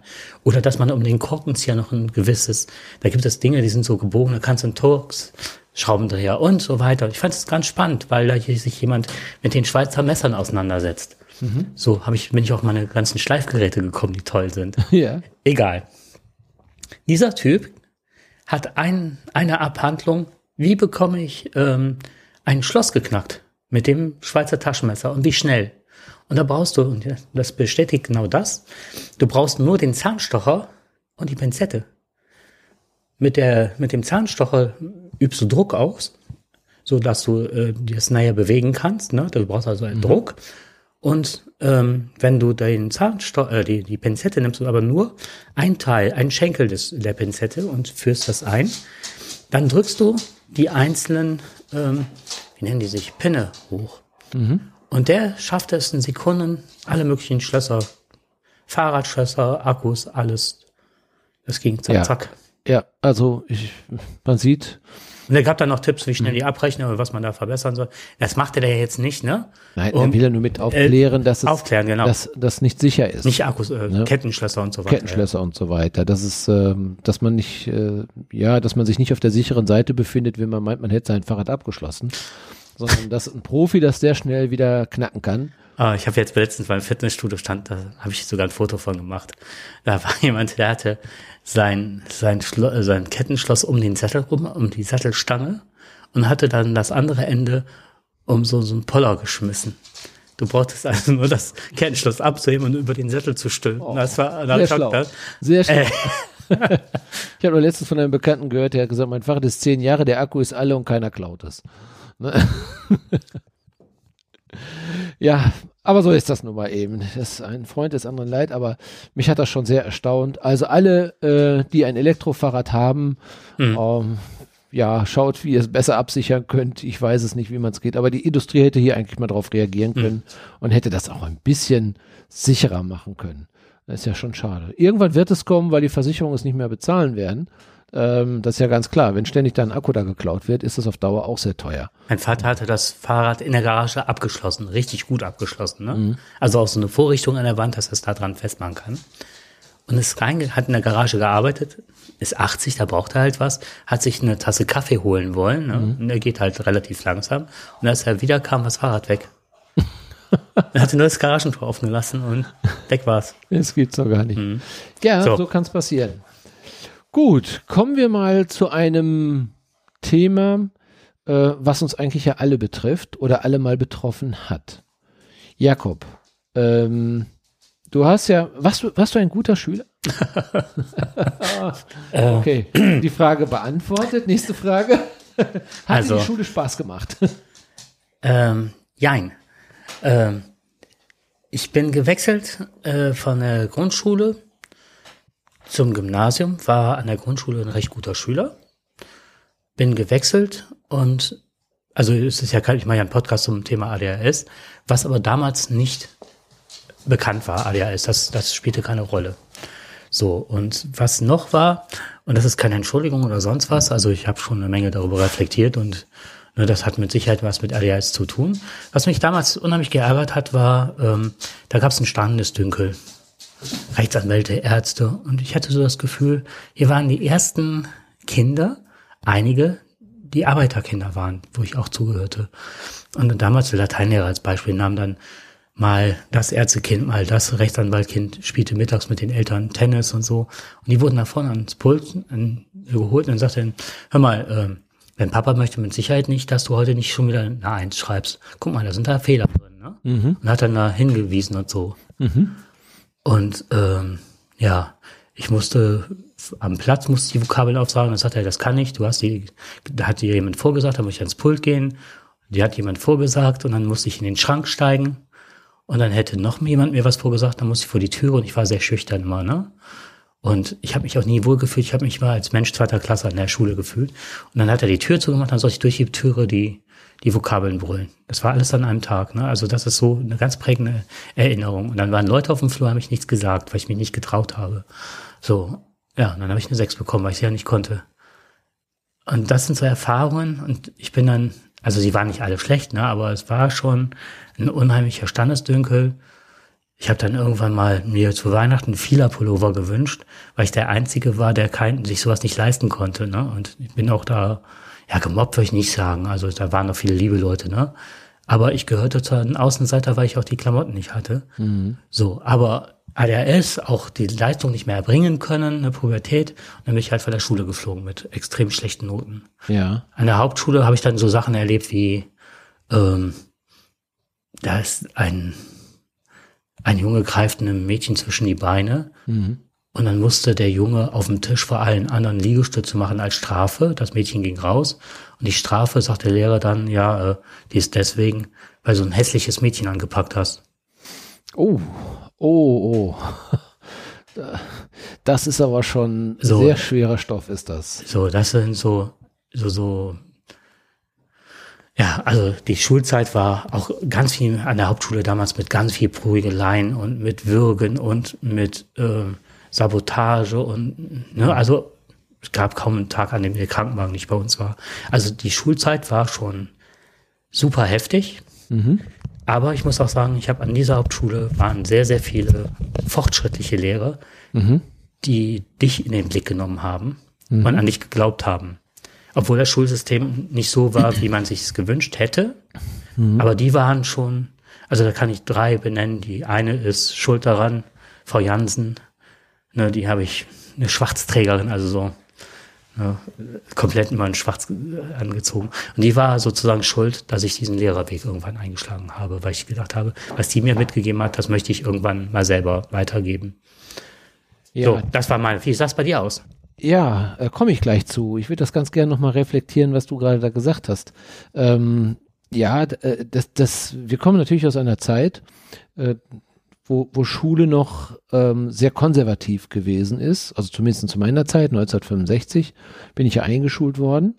Und äh, das ist ja nun schon ein paar Jährchen her. Das, hm, 74, das ist So, schon. Und da, wenn wir von regelbasierter Schule sprechen, dann ist das so. Ne? Dann hatten Hm. wir die 45 Minuten Unterricht oder eine Stunde hatten wir Unterricht gehabt. Und ähm, ja, ich gebe dir recht. Ähm, die Lehrer waren natürlich nicht so fortschrittlich in der Regel. Die haben noch mit sehr ähm, harten Strafen gearbeitet. Ich weiß selber auch noch, ich bin noch in der Grundschule noch verprügelt, also geschlagen worden. Ich habe es noch gesehen, mehrfach. Hm. Ja, ich bin also mit dem Rohrstock. Du bist mal geschlagen. Ich bin geschlagen worden mit dem Rohrstock. das ja, hätte ich ja. jetzt nicht mehr gedacht. Doch, Okay. doch, doch, doch, doch. Das war, äh, ich, ja gut, ich will jetzt keinen Namen nennen, es war eine Frau, Hm. eine Lehrerin, unsere Klassenlehrerin. Ähm, und die konnte, die war auch, ja, etwas älter schon. Also ich hätte sie mir gut, auch aus heutiger Sicht hätte ich sie mir gut vorstellen können, dass die in der Nazi-Zeit ähm, sehr geprägt worden ist. Und ähm, sie meinte also, auch Kinder müssen ruhig sitzen bleiben. Jetzt war ich genau das Gegenteil von ruhig. Äh, du sagst ja manchmal, äh, ich hätte ja auch so ADHS-Züge irgendwo. Ähm, vielleicht war das auch so, dass ich da in der Zeit sehr unruhig war. Aber jedenfalls ein gewisser Zappel-Philipp. Das kann man schon sagen, war ich schon. Und ähm, ja, und wenn ich nicht ruhig gesessen habe, dann ging an dir vorbei. Also der, wenn du deine Arbeiten gemacht hast und du hast mit dem Fuß nicht ruhig oder sonst was, hat sie sofort mit dem Rohrstock, hat sie sofort auf die Finger gehauen. Und das tat sehr weh. Also das ist mir sehr stark in Erinnerung geblieben. Und es wurden auch noch Backpfeifen verteilt. Das auch noch. Und es, das ist mir nicht passiert. Es, wir hatten ja früher häufig die Lederhose angehabt. Das war ja nun die Hose der ersten Wahl. Äh, ich habe sie sogar im Winter teilweise tragen müssen, die kurze Lederhose, weil wir das nicht hatten. Ja. Ähm, aber ähm, diese Lederhose hat einen Nachteil, äh, wenn du dann übers Knie gelegt wirst und dann mit dem Rohrstock verprügelt wirst, ist das doppelt so schmerzhaft. Und dann auf die nackten Beine kann es auch noch mal passieren. Das ähm, ist also einem Schüler passiert. Ähm, der war auch so ein ziemlicher Zappel, Philipp. Und der wurde dann übers Knie gelegt und wurde richtig verprügelt. Ne? Also die Zeiten hatten wir noch. Und ähm, also insofern fand ich diese Zeit erstmal sehr schwierig. Aber worauf ich hinaus will, ist im Grunde genommen etwas anderes. Ähm, es geht darum, also später zur weiterführenden Schule dann hinterher, war es immer so, ich, ich war immer ein sehr unruhiger Schüler, auch am Anfang. Und ähm, ich konnte mich auch nicht so ganz gut konzentrieren. Ich brauchte immer Ausgleich, irgendwie Sport, irgendwas anderes. Ich musste immer erst was machen, aber das war nicht vorgesehen. Also für, für Schüler wie mich gab es nur eins. Ähm, ja, du, du musstest lernen, aber ich wusste nicht, wohin mit meiner Energie mhm. im Unterricht. Ich mhm. konnte mich nicht 45 Minuten lang konzentrieren. Ich musste immer irgendwas machen. Oder ich konnte mich nur konzentrieren nach dem Sport zum Beispiel. Da konnte ich das wieder ganz gut, dann war ich ausgepowert, dann hatte ich die Ruhe gehabt, um das zu machen. Ähm, später habe ich das ein bisschen besser im Griff gehabt, glaube ich. Aber das sind so meine Erinnerungen. Und ähm, ich habe mir, ich, ich denke mal so diese, diese regelbasierte, der regelbasierte Unterricht ist für einige Schüler ganz gut, kann aber für viele Schüler nicht gut sein. Und was auch immer schwierig war, ähm, der, ich, ich war in Mathematik, ich hatte eigentlich Mathematik, hatte ich Spaß dran gehabt. Mhm. Ich hatte auch Spaß an der Schule. Ich wollte immer zu weiter. Ich finde ich auch sehr leistungsstark, was mathematische Zusammenhänge und so anbelangt. Ja, danke. Mir ist mir schon oft aufgefallen, ja. Und ich, ich habe alles, ich habe das gerne gemacht, aber es wurde immer Druck erzeugt. Wie du das gerade auch schon gesagt hast, also diese Situation, deswegen wollte ich kurz darauf zu sprechen kommen. Das, was die mit dir gemacht haben, ist ja erstmal äh, dieses Zwei-Klassendenken, sie bauen einen Druck auf und wollten dich im Grunde genommen eigentlich weghaben. Sie haben dich eigentlich unter Druck gesetzt mit ganz fiesen Methoden, ähm, mit den Methoden, die eine Schule normalerweise nicht anbietet, äh, sollte nicht anbieten, so etwas. Zum Glück ist das ja heute anders. Aber ähm, wenn du früher in der Schule warst, du musstest auf dem Punkt, musstest du genau wissen, wann du deine Arbeit zu entrichten hattest. Ja, dann hieß es, wir schreiben morgen, da wurde nicht lange angekündigt, später wurde es ja angekündigt, äh, aber dann wurde einen Tag vorher gesagt, morgen schreiben wir eine Arbeit. Mhm. So, und dann muss es, wurde es ganz schnell eben durchgepaukt. Das sind, äh, ihr schaut euch die Seiten 12 bis äh, 81 an. Mhm. Daraus machen wir dann Textaufgaben oder sonst was. Ja, da war bei mir schon der Stress groß. Ja, und ähm, ich habe immer das Gefühl, ich habe das Falsche gelernt.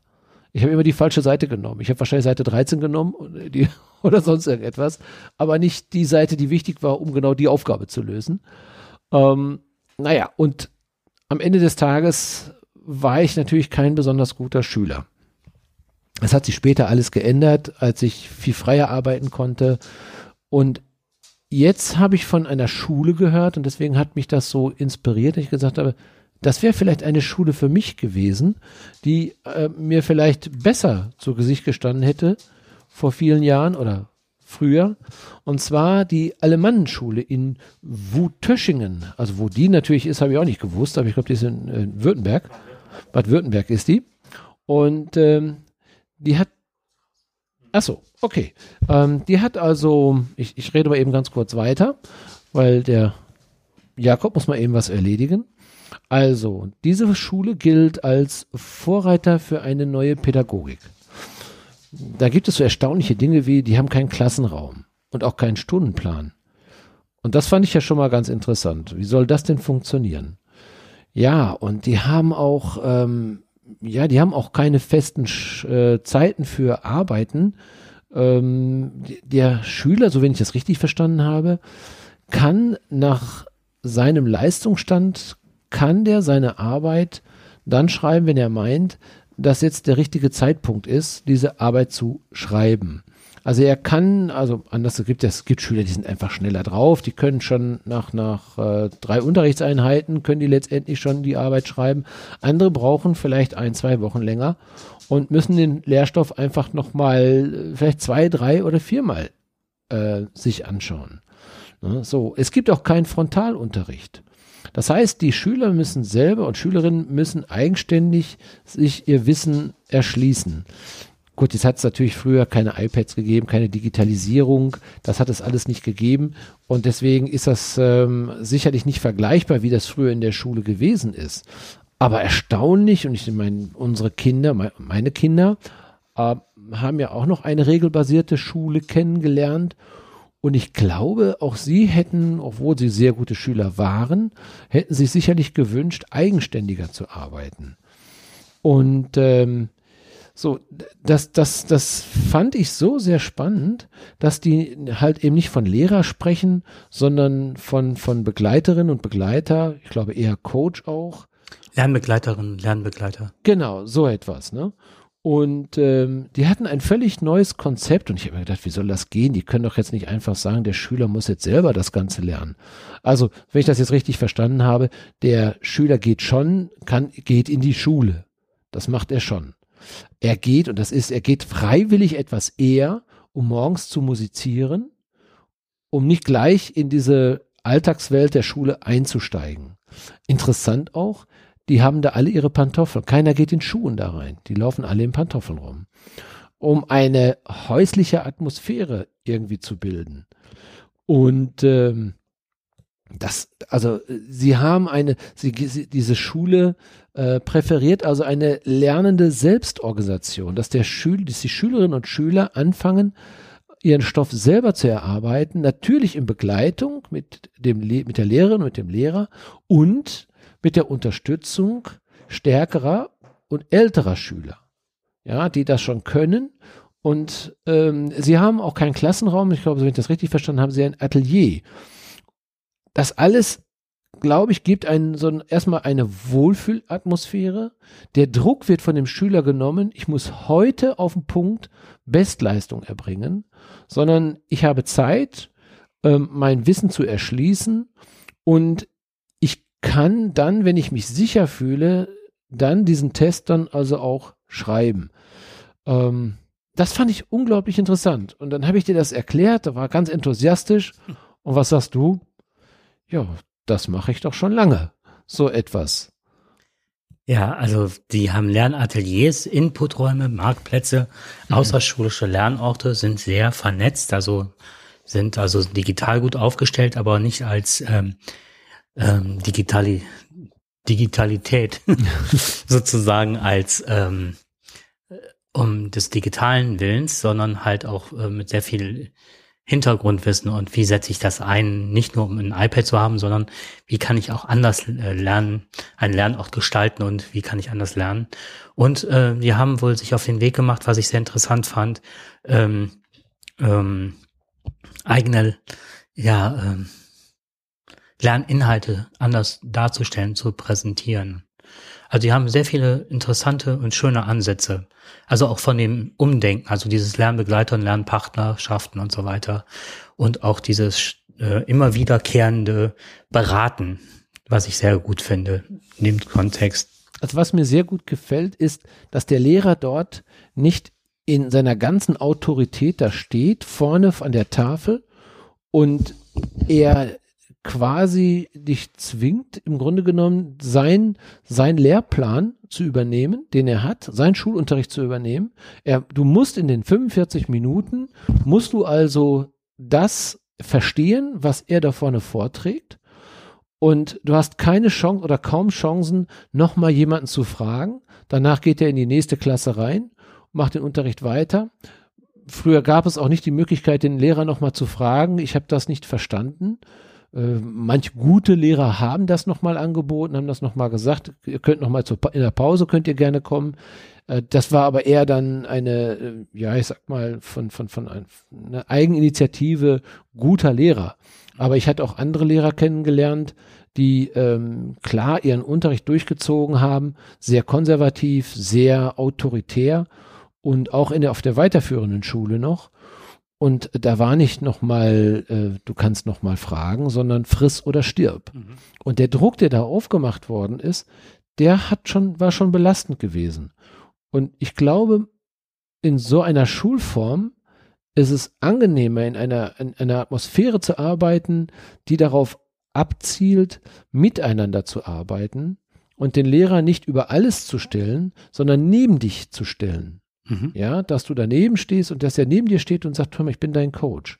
Ja, wenn du jetzt, schau mal, ich kann dir das noch, der Lehrer bekommt oder die Lehrerin bekommen, das Lehrpersonal bekommt mehr Zeit dadurch geschaffen, sich auch um Schüler zu kümmern, die möglicherweise nicht so stark sind.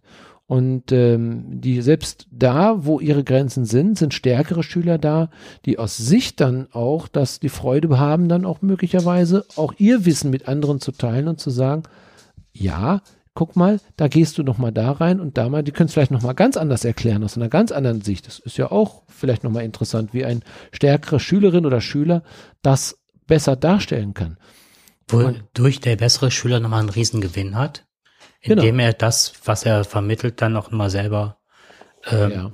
Und es gibt ja immer einen großen Vorwurf, gibt es ja immer an den Schulen mittlerweile, gerade in den migrationsbelasteten Schulen, gab es ja immer dieses, äh, diesen Vorwurf der Eltern oder der Lehrer, ja, ähm, die anderen haben, sind vielleicht sprachlich noch nicht so entwickelt, kommen aus einem anderen Kulturbereich oder, oder, oder, oder und die bremsen uns aus.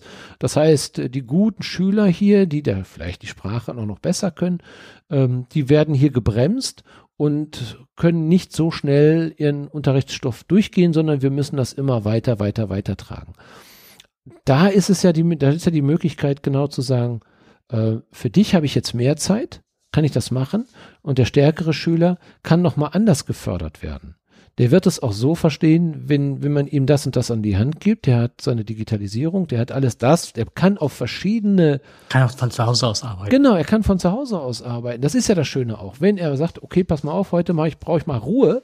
Ich möchte nicht von, meinen Mitschülern möglicherweise jetzt den, abgelenkt werden. Ich brauche jetzt einfach Ruhe, um genau diesen Lehrstoff jetzt mal reinzukriegen. Mhm. Und ich muss jetzt heute nicht nur Deutsch, Englisch, Mathe, äh, Französisch und so weiter hintereinander lernen, sondern ich nehme mir die Zeit, heute äh, mich nur um Mathematik zu kümmern.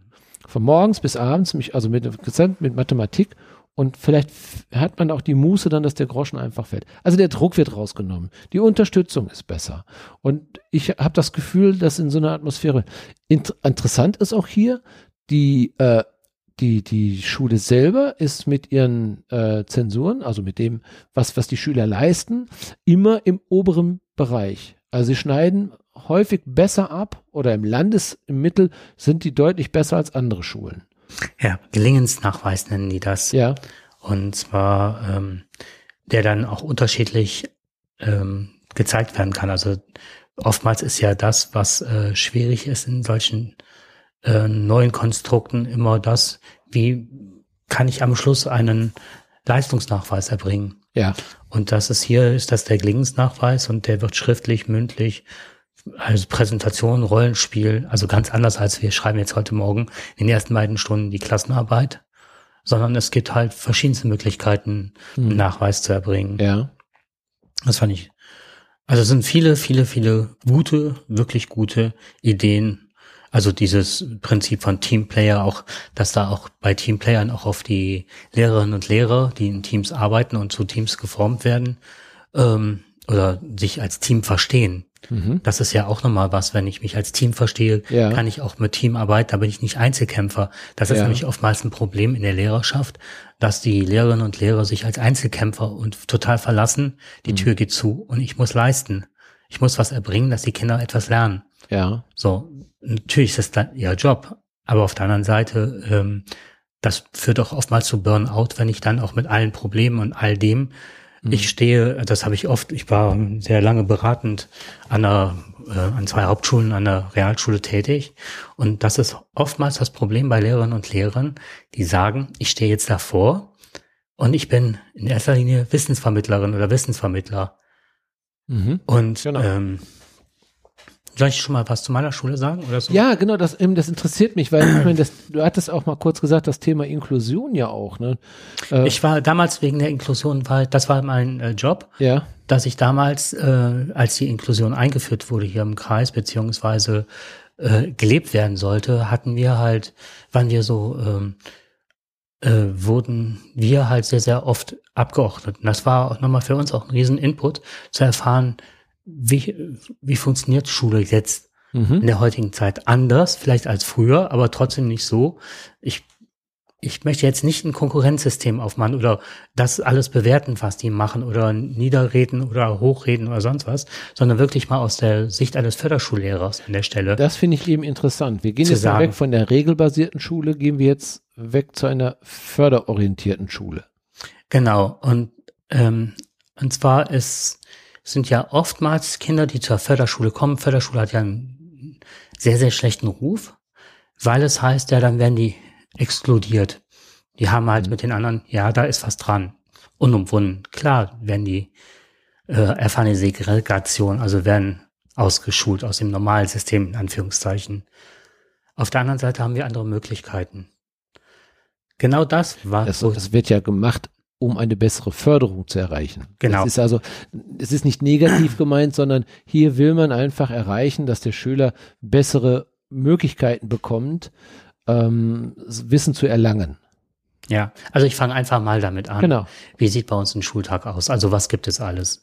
Wir haben, genau wie es da genannt wird, Familienklassen. Das ist bei uns. Ich habe den Begriff Lernbegleiter ewig schon. Seit ich angefangen habe, gibt es für mich den Begriff Lernbegleiter.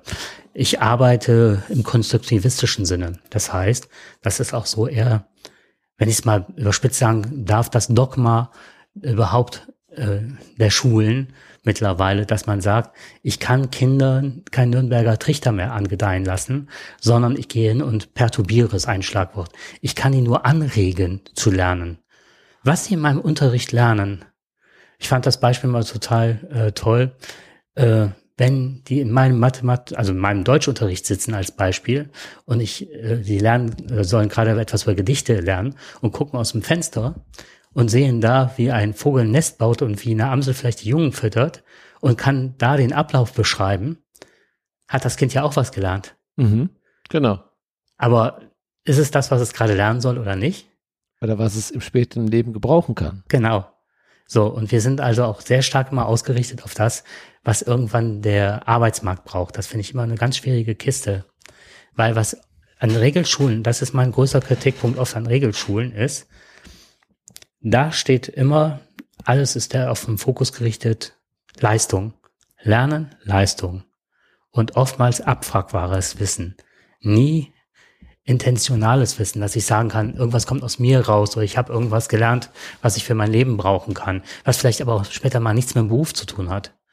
Mhm. Und ähm, ich sage einfach mal so paar Dinge, die bei uns an der Schule äh, sind, ist halt, ähm, fangen wir mal an, wie kommt ein Kind eigentlich zu uns an die Schule? Das ist mal mit einem Testverfahren. Das heißt, Kinder haben irgendwelche Schwierigkeiten, die, die zeigen, also wirklich, wir sind jetzt im Förderbereich. So, das heißt, wir haben an Förderschwerpunkten an unserer Schule Sprache, äh, Lernen, also das heißt mal, früher hieß das Lernbehinderung. Auch sprachlich sind wir da lange Zeit weit von weg. Wir sagen Förderbereich Lernen. Und dann Förderbereich emotionale soziale Entwicklung. Das waren früher die Verhaltensauffälligen. Also man merkt auch schon an dem Terminus, ne, dass mhm. da auch ein ganz, wichtig. ganz wichtiges Umdenken stattgefunden ja. hat, aber schon lange. Auch nicht mehr Sonderschule heißt, Förderschule.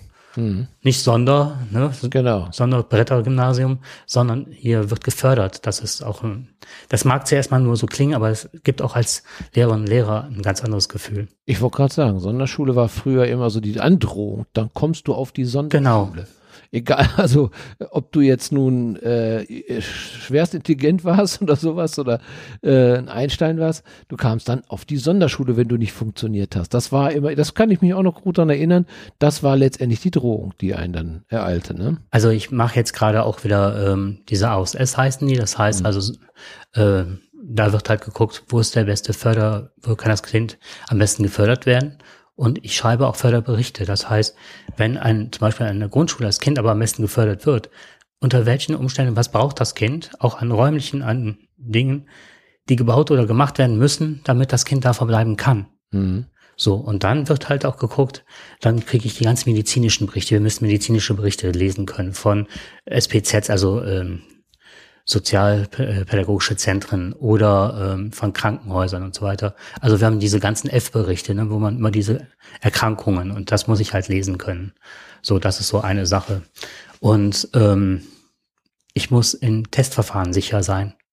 Das heißt, wir haben uns an der Schule, hat jeder so sein Steckenpferd oder seine Testverfahren und ich beherrsche zwei, drei, also zwei, drei alte die benutze ich aber nicht mehr, weil die nicht mehr aussagekräftig sind. Und zwar, ich habe mich sehr gut in zwei neue Testverfahren eingearbeitet. Mhm. Und da gibt es einen ganz speziellen, der heißt Kaufmann Assessment Battery for Children. Das ist ein ganz großer Test, den sollte man aber nur durchführen, wenn man den mindestens zehnmal im Jahr gemacht hat, um dem Kind gerecht zu werden. So, und dann hast du halt alle möglichen Säulen der kognitiven Fähigkeit mit den Medizin, äh, medizinischen Berichten. Wie ist ein Kind veranlagt? Mhm. Genau. So, und jetzt geht's nämlich darum. Sprechen, lesen, schreiben und so weiter. Genau, also ja, genau, diese ganzen kognitiven ne, mhm. Sprachvermögen äh, und äh, so Sachen wie, ähm, jetzt habe ich gerade den Faden ein bisschen verloren, ähm, also, was ist jetzt entwicklungsmäßig da? Was, äh, was ergibt sich aus diesem Test? Was ergibt sich aus dem Test? Ne? Und auch so Sachen wie, ich sehe jetzt ein Kind und weiß jetzt den medizinischen Hintergrund, ich kenne den kognitiven Hintergrund und ich weiß, das Kind verweigert gerade. Mhm. Und dann kann es natürlich sein, dass so eine Überforderung vorliegt, aufgrund, dass ich auch die Tests weiß und auch in welchen speziellen Gebieten. Das, das Highlight war mal ein Kind, was sehr überfordert war, aber Sprachvermögen hatte, was im Bereich von Hochbegabung lag. Aber alle anderen Bereiche waren Richtung geistige Entwicklung. Früher sagt man geistig behindert. Mhm. Aber das Sprachvermögen war auf so einem hohen Level, dass er dich an die Wand geredet hat.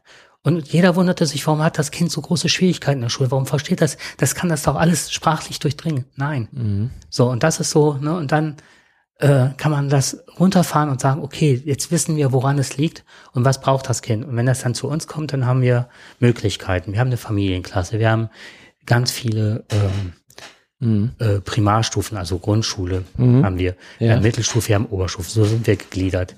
Wir haben das Arbeitsamt mit zwei Fachleuten bei uns an der Schule, direkt in der Schule. Wir haben zwei ähm, Sozialarbeiter, eine Sozialarbeiterin, einen Sozialarbeiter der Sozialarbeiter, der sich auch wieder um die Berufsfindung findet, mhm. der aber auch Bindeglied zwischen Lehrer ist und Arbeitsmarkt und dem Ganzen und auch so unheimlich viel innerhalb des Kollegiums macht, also so, mhm. ne, aufhängt. Ebenso auch die Sozialarbeiterin, so, aber die dann mehr das sozialpädagogische Umfeld betreut, ne. Wir haben ähm, eine unheimliche Vernetzung mit Jugendamt, Polizei, präventiv. Verkehrsschule, all möglichen Kram.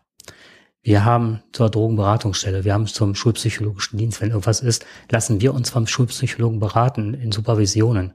Total regelmäßig, dass wir auch, dass auch hinterfragt wird, welchen Weg gehen wir und auch mal den Fokus weg vom Kind, sondern wo sind unsere Möglichkeiten, unsere Ressourcen? Wie haben, wie können wir mal einen Blickwinkel auf das Kind verändern, dass das Kind, also oftmals ist es ja in normalen Schulen so, dass das Kind der Schuldige ist. Also geht's ja oft auch um Schuld. Ne? Lernt nicht Schuld, tut nichts. So. Also das, das sind so die Außenbereiche. Ne? Mhm. Wir haben eine Familienklasse, ich habe eine Intensivklasse, wo die Kinder, die selbst an unserer Schule durch Auffälligkeit nicht mehr lernen können, in meiner Klasse sind. Da habe ich elf Schüler, meistens um den Dreh. Dann haben wir ganz viele Kolleginnen und Kollegen, die Fachgebiet haben. Wir haben ganz viele, die einen handfesten Beruf mal gelernt haben. Also wir haben unheimlich viele Gartenlandschaftsbauer als Beispiel. Ganz verrückt. Ich bin großen Außenhandelskaufmann. Wir haben ähm, Krankenschwestern, äh, was ist es, Erzieherinnen im vormaligen, die dann in Heimen gearbeitet haben und so weiter. Also auch von da eine ganz andere Lehrerschaft sozusagen, als dass man sich vorstellt. In der Familienklasse werden Kinder betreut, ähm, die dieses familiäre, im wahrsten Sinne des Wortes, familiäre Umfeld viel, viel stärker brauchen. Mhm. Wir haben einen Reiterhof, wo Kinder, die wirklich zurzeit mit Schule gar nichts mehr anfangen können und die wir verlieren würden eventuell, die können zum Reiterhof gehen und lernen da ganz andere Dinge, Arbeitsabläufe, aber auch dann wird dann irgendwann Mathe und so weiter eingeführt. Was brauche ich? Was müssen die Pferde fressen? Wie viel? Was müssen wir kaufen? So, wir haben Schulkiosk, wir haben ähm, ganz viele Schülerfirmen. Also ich kann jetzt massig aufhören. Aber was ich irre finde ist, wir haben als Beispiel haben wir mittlerweile ein Förderkonzept, das so aussieht. Wir haben einen, einen ähm, ein Programm, tatsächlich ein Computerprogramm. Da haben wir alles, was curricular zu machen ist, ist da eingearbeitet. Deutsch, Mathe, Englisch, alles. Von der Grundschule, vom ersten Tag an, wenn ein Kind da ist, bis zur 10. Das wird durchgereicht. Das heißt, jeder Lehrer hat da irgendwann Zugriff, wenn er das Kind in die Klasse bekommt mhm. und kann sehen, was ist der Stand. Wichtig bei Kindern mit zum Beispiel einer Lerneinschränkung, dass man sehen kann, dass die haben so ein Plateaulernen oftmals. Das heißt, man muss immer wieder, weil alte Sachen vergessen werden, alte Sachen, man muss also immer wissen, wo ist das Kind, was ist der Stand, was braucht es, um den nächsten Schritt machen zu können, was müssen alte Sachen gelernt werden. Also man darf nicht, man darf den, den Rückblick nicht vergessen. Richtig. Das heißt, dass man kann nicht unterstellen, wenn ein Kind irgendwann mal diese, diese Lerneinheit äh, geschafft hat, mhm. dass in zwei Jahren diese Lerneinheit noch präsent ist. Genau. Was ich aber auch noch sehr wichtig finde, ist nicht nur dieser Input, den ich ja auch teilweise kritisiere, dass das nur darum geht, sondern auch Verhaltensauffälligkeit oder was, was brauche ich in meinem Leben an, an Regelmäßigkeiten? Wo habe ich, mhm. das fängt an, kann ich mich alleine anziehen, keine Schuhe? Mhm. Wie bin ich im Kontakt zu anderen? Genau. Richtig. So, und dann hast du das dann halt so. Und jetzt, ja. was ich so toll daran finde an unserem System ist, ähm, hier sagt, ja, die Eltern können zu jeder Zeit in die Schule kommen, Fragen stellen. Ja. Finde ich doof. Aus dem einfachen Grund, für mich ist der oberste Satz immer, die Eltern sind die Fachleute für ihre Kinder. Auch wenn man manchmal denkt, so, äh, ist nicht bei allen Eltern vielleicht gegeben. Mhm. Aber zuerst mal die Eltern, wirklich jedes Elternteil wahrzunehmen, auch als, als Elternteil mit einer eigenen Schulgeschichte. Wenn du ankämst und hättest mit dem Rohrstock und würdest mich sehen, dann würdest es doch zuerst mal in die Schule kommen und denken, scheiß Schule, der kann mich mal, also mhm. auf platt gesagt, ne? So, aber Eltern dann einzubinden und dann auch, was ich oft mache, ist halt das Kind mal erklären, wie ich das sehe. Und wenn ich Psychoedukation betreibe, das heißt auch die Behinderungsform, welche Auswirkungen hat, und danach frage, wie sieht's denn bei Ihnen zu Hause aus und wie machen Sie das?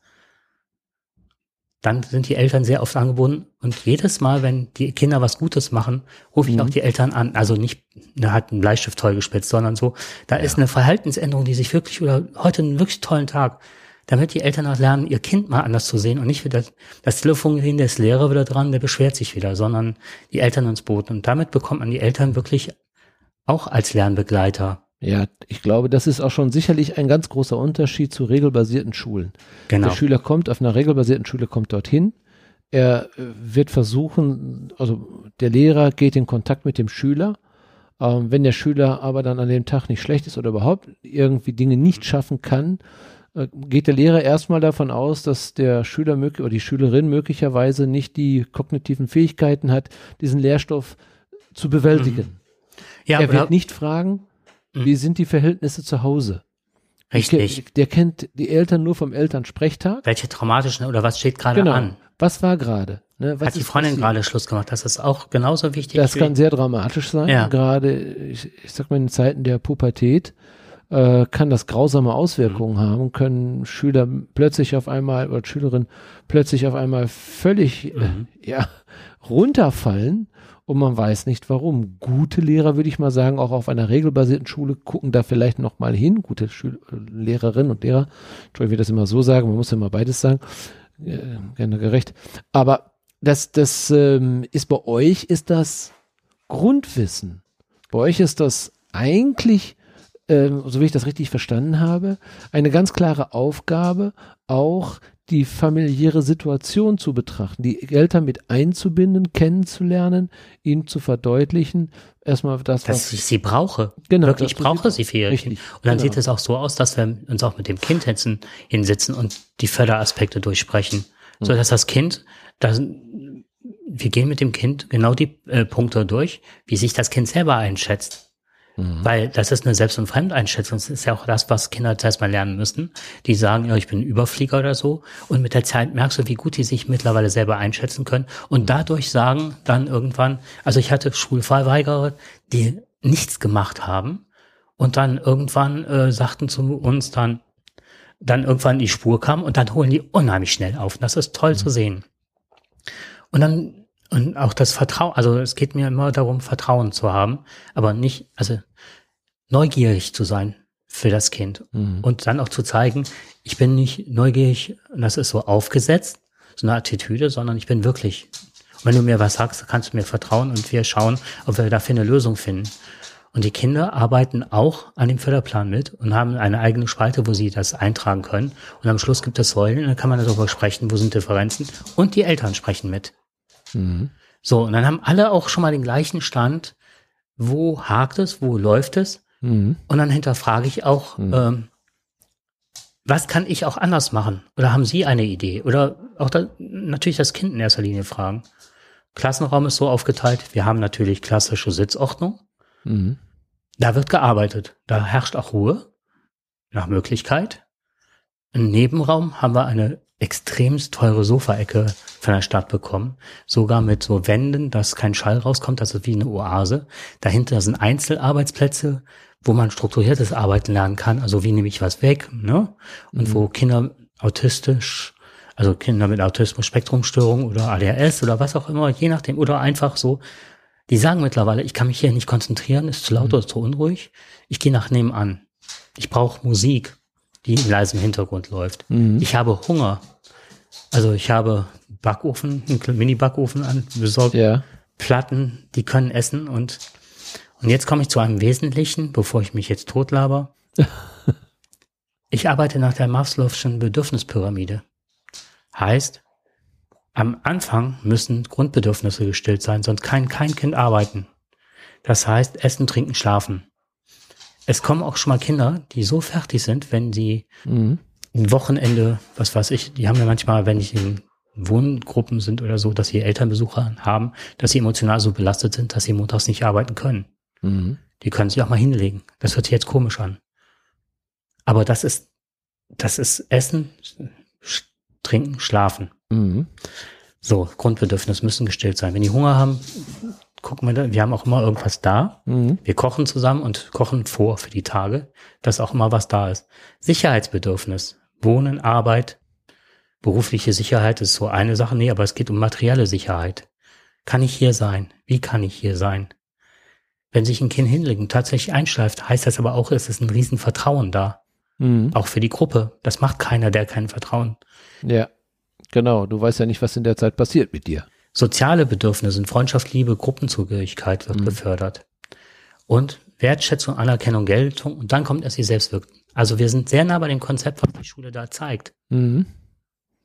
Ja, ich glaube, dass, dass ihr vielleicht, aus, klar, aus einem anderen Blickwinkel gesehen, musstet ihr ja schon etwas schaffen, ähm, um, ich sag, ich sag mal, mit dem Klientel, was ihr habt jetzt, und das mache ich nicht jetzt abschätzig oder abwertend, sondern mit den Kindern, ja. Genau, mit den Kindern, die ihr habt, ein ganz anderes Konzept haben müsst dafür und nicht eben mit der regelbasierten Schule arbeiten könnt. Das war ja sehr vernünftig. Das, äh, das, mhm. ich, also ich, ich kann mir gut vorstellen, ich, ich weiß nicht, ob das an, an jeder Förderschule jetzt so ist oder ob das jetzt nur bei euch so ist, dass es vielleicht andere Förderschulen gibt, die vielleicht nicht so diese Motivation haben, ähm, in, in dieser Art und Weise, die ja auch sehr aufwendig ist, die ja auch sehr viel von den einzelnen ähm, Begleiterinnen, Begleiterinnen und mhm. Begleiter an der Stelle äh, viel, viel Mühe und Arbeit erfordert. Aber der Lohn, den man dafür bekommt, ist ja groß. Das hängt, ich glaube, vieles hängt natürlich auch immer mit handelnden Personen ab. Ich fand, das, ich fand das ganz interessant, was der Direktor dort sagte. Er sagte, wir waren eigentlich eine Schule, naja, eigentlich wollte bei uns eine kleine Schule, da wollte keiner hin erst. Mhm.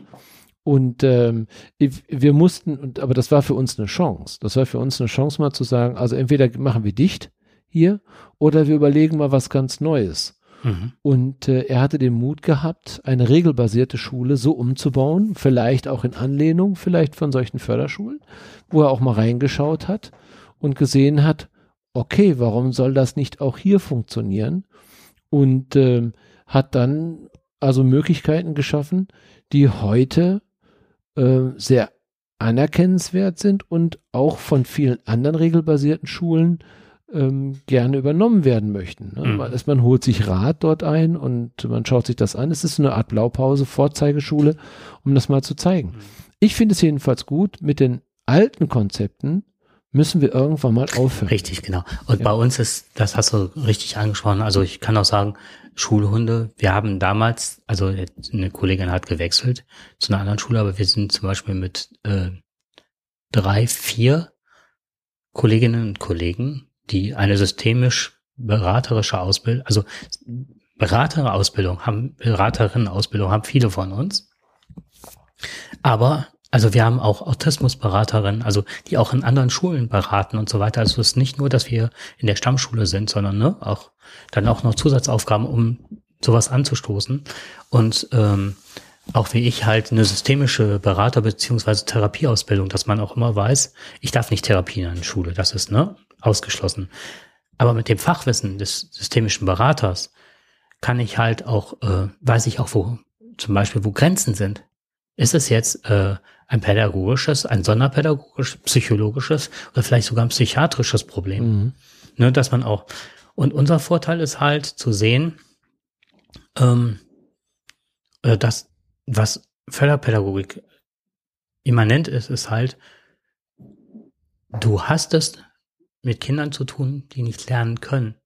Mhm. Ja, In genau, der anderen Schule hast du es mit Kindern zu tun, die lernen wollen genau. Und können. und können. Und das Wissen, was wir erworben haben im Umgang mit Kindern, die aus den unterschiedlichsten Gründen nicht lernen können. Ich sag, äh, ja, aber als behindert meinte ich, ich, wenn ich, das ist ja auch immer äh, eine Sache, wie Gesellschaft Qualifikationen einschätzt. Ich schaue zum Beispiel bei meinen Schülerinnen und Schülern, ich habe welche, die gehen in den Werkunterricht. Wir haben zum Beispiel eine Tischlermeisterin, die aber auch das Tischlerhandwerk, das kann man auch studieren. Ne? Die ist also studierte Tischlermeisterin, die fantastische Sachen mit den Kindern macht. So, ne? Und die gehen dahin und arbeiten und berechnen und machen Dinge, wo du denkst, und da kommen Produkte raus, wo du denkst, Wahnsinn, das könnte ich nicht. Und dann über, unterhalten wir uns auch über philosophische Sachen manchmal. Dass ich irgendwas wirklich was Philosophiemäßiges an die Tafel schreibe. Und du kannst wirklich tatsächlich mit den Kindern philosophieren. Und zum Beispiel haben wir mal über den Behindertenbegriff gesprochen. Ne, was das bedeutet. Also solche Dinge werden halt oft oder wo stehe ich gerade oder ne, was behindert mich gerade? Und es geht nicht darum, ich bin behindert, sondern was behindert mich im Leben? Da, Mhm. Was, wie kann ich Dinge gestalten, dass ich weiterkomme? Und dann ist zum Beispiel eine Sache, die ich mal sage, und das ist nicht gelogen, wenn ich ein Regal aufhänge und ich habe eine Wasserwaage, ich habe ein Lasergerät und ich bin fertig mit, dann ist das Teil krumm und schief. Mhm. Und jeder sieht das und ich denke, wow, das hast du toll hingekriegt. Wenn das die Qualifikation wäre oder das wäre das Kriterium, das Lernbehinderung beschreibt, wäre ich lernbehindert. Das ist eine gesellschaftliche Zuschreibung. Was ist lernbehindert oder was? Ne, das wird nach Kriterien festgelegt. So, und dann muss ich doch immer gucken, wo ist das Kind und welche Ressourcen und welche Resilienzen hat das Kind, dass ich irgendwann sehe, ähm, und das ist der Unterschied, wir müssen halt genauer hingucken. Und das übertragen wir dann auch mittlerweile in Regelschule. Das ist ein ganz anderer Blickwinkel. aber möglicherweise aber auch ein, äh, eine Option auch für regelkonforme Schulen, Konzepte aus diesem Bereich zu übernehmen. Denn eins, und das geht, darum geht es ja, egal ob welche Schule, es eine Förderschule ist Ich kenne oder jetzt eine hier regelbasierte Schule im ist. Kreis ne? ist, ist die Gesamtschule, Ja. die, wo ich sagen würde, als ich das gelesen habe, dachte ich, das wäre die Gesamtschule hier bei uns um die Ecke, Ja. Die wirklich Mhm. so arbeitet, wie du das jetzt beschrieben hast in dem Konzept. Und das ist doch schon mal gut, dass viele Schulen sich Gedanken machen, das zu ändern mit dem Ziel, und das ist ja das, das ist erklärte Ziel für alle, dass alle Schülerinnen und Schüler mit Freude in die Schule gehen, ja, und nicht mit Druck und nicht mit Angst und nicht mit Bauchschmerzen, dass sie in einer Umgebung lernen, die ihnen wie eine, äh, die ihnen vertraut vorkommt, die ihnen positiv vorkommt und sie sich darin wohlfühlen in diesem Umfeld. Wenn ich meistens immer, wenn ich mit jemandem aus der früheren Zeit zumindestens, aber auch mit Schülern, die auf regelbasierten Schulen, wenn ich sage, wie gefällt dir? Ach ja, und, und, und ja, oder wie war deine Schulzeit? Wenn, ja, nee, nicht gut, also überhaupt nicht gut. Also die meisten sagen immer wieder nicht gut. Ich hatte da keinen Spaß dran. Ähm, ja, ich habe mich da durchgewurschtelt. Ich war froh, dass es vorbei war. Und dann, mhm. als ich hinterher studiert habe, da fing das an. Das war gut. Was mich immer freut, ist, ähm, wie viele ich Leute, die ich irgendwann wiedersehe, wo ich dann denke, also jetzt mal ein paar, ähm, äh, natürlich gibt es auch irgendwelche, die es dann irgendwann nicht schaffen. Es ist so, dass du verlierst auch. Ja. Auch wo du ganz viel, wo du dachtest, das schaffen die und ne, so. Und aus meiner Intensivgruppe, die schon besonders ist, gibt es nach einer Zeit Schüler, die dann sagen, das ist nicht mehr das, was ich brauche. Und kommen zu mir und sagen dann definitiv, so, und dann überlegen wir gemeinsam, was brauchst du jetzt zum Beispiel, um in einer anderen Klasse Fuß fassen zu können. Mhm. So, und dann merken die, oh, leistungsmäßig bin ich ebenbürtig. Tatsächlich habe auch in der Klasse nichts verpasst, weil ich dann irgendwo mhm. unheimlich viel aufgeholt habe und das gar nicht mehr alles brauchte, diese besonderen Maßnahmen, die mhm. auch in den anderen Klassen ja noch vorherrschend sind. Und die dann zu mir kommen und dann auch meistens ein schlechtes Gefühl haben und sagen, oh, das war, sind sie mir jetzt böse? Und ich, nein, Quatsch, freut mich total, dass du, ne? Mhm. So, und ich habe ja eine neue Klasse, also die hat sich zum größten Teil neu zusammengesetzt in der jetzigen Klasse. Die sind von der Klasse 5 bis zur Klasse, sogar ein Zehner dabei. Mhm. Aber äh, bis Klasse 9 geht das gerade. Und seit dem Sommer haben die von sich aus schon erkannt, dass die Älteren den Kleineren helfen, ohne dass ich was gesagt habe. Ich habe darauf gehofft und das auch angebahnt ein Stück. Mhm. Aber das kommt aus denen heraus. Und ich habe einen Schüler gehabt, der hat dann, die können dann ein Praktikum machen von einem Tag oder so. Das muss nicht drei Wochen, muss nicht eine Woche sein. Wenn die, die nur die Kapazität haben und das Zutrauen und den Wunsch, das mal kennenzulernen, weil nur einen Tag aus, ermöglichen wir ihnen einen Tag und haben auch schon mhm. ganz vielen, dass wir wissen, auch mit den Firmen abgesprochen, der ist so und so oder der, der braucht das und das. Und dann ist es halt so, dass das war mal ein Highlight, ein Junge, der hat dann bei einer beim Gartenlandschaftsbau, bei einer Gärtnerei angefangen und hat da super gearbeitet. Und ist der Typ hingegangen, hat gesagt, deine, okay, ihr seid prekär, ne? Du hast so toll gearbeitet, du kriegst hier einen Teil des Treibhauses. Hat er für seine mhm. Familie zum ersten Mal angepflanzt. Dann ist der Typ mit ihm hingegangen, der äh, Gärtnermeister, weil er selber alt war und nicht mehr ausgebildet hat. Ist er zu einem anderen Gärtnermeister, hat den angepriesen, sagte, der ist wirklich klasse, der Junge. Und der ist, und jetzt halte ich fest, hat den besten Abschluss von ganz Nordrhein-Westfalen gemacht als Gartenlandschaftsbauer. Ja? Ja. Ich habe ganz viele, die jetzt Kolonnen führen im Baugewerbe. Mhm. Ja. Ich habe äh, Leute, die wirklich mit eins dann den Abschluss zur ähm, Hauswirtschaft drin gemacht haben. Da ist der Filialleiter, ist ein ehemaliger, also so.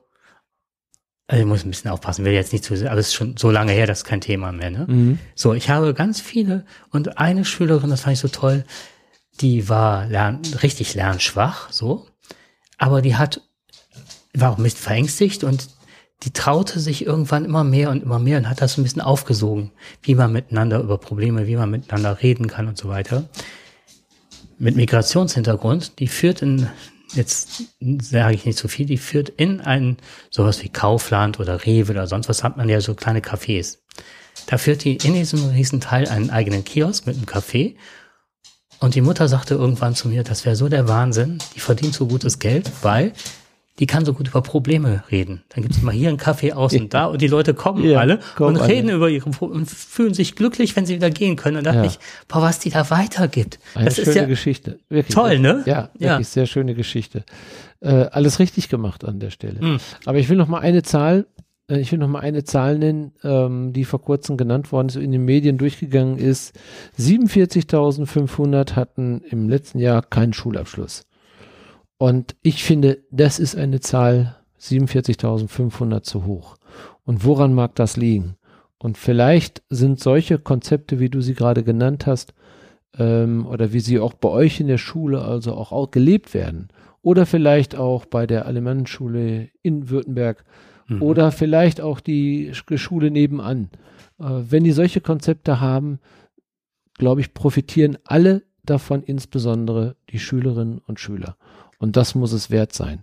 Und wir reden sehr viel über das Bildungssystem. Und ich hab, wir haben ja gerade wieder die Meldung bekommen, dass unser Bildungssystem am Boden ist, dass wir angeblich die Abitur Abiturklausuren äh, zu einfach sind, äh, dass wir keine speziellen oder keine, keine Überflieger mehr haben und, und, und. Äh, da muss man sich natürlich fragen, erstens, woran liegt das? Und zweitens ist natürlich auch schade, dass jetzt gerade den Abiturienten jetzt, weil sie mal, weil ein paar gute Zensuren dabei rausgekommen sind, wird denen vorgeworfen, sie hätten ein zu leichtes Abi gemacht, was ich sehr schade finde.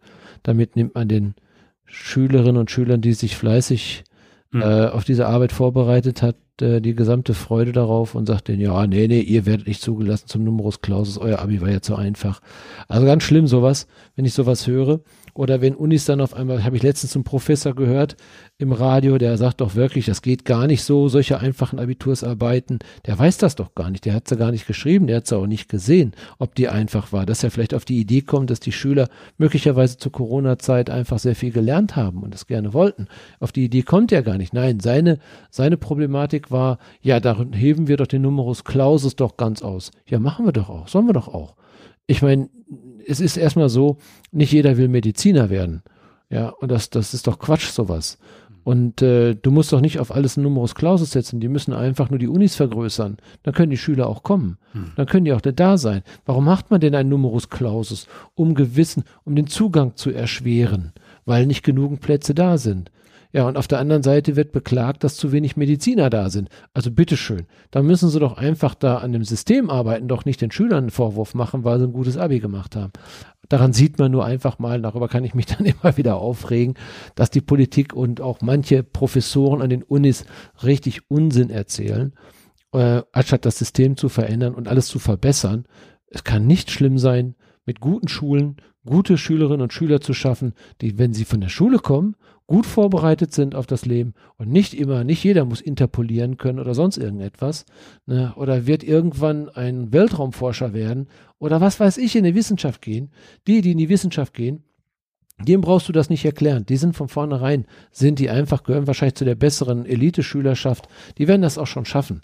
Die werden da auch schon hinkommen. Da muss man aber Möglichkeiten bieten, dass die also auch dann letztendlich eine gute Grundlage finden. Mhm. Aber das Bildungssystem muss einfach mal ein bisschen. Professor besser. Dr. Spitzer, ähm, den, da möchte ich nicht alles unterstützen, was der sagt. Der sagte, wir sparen am ganz falschen Ende.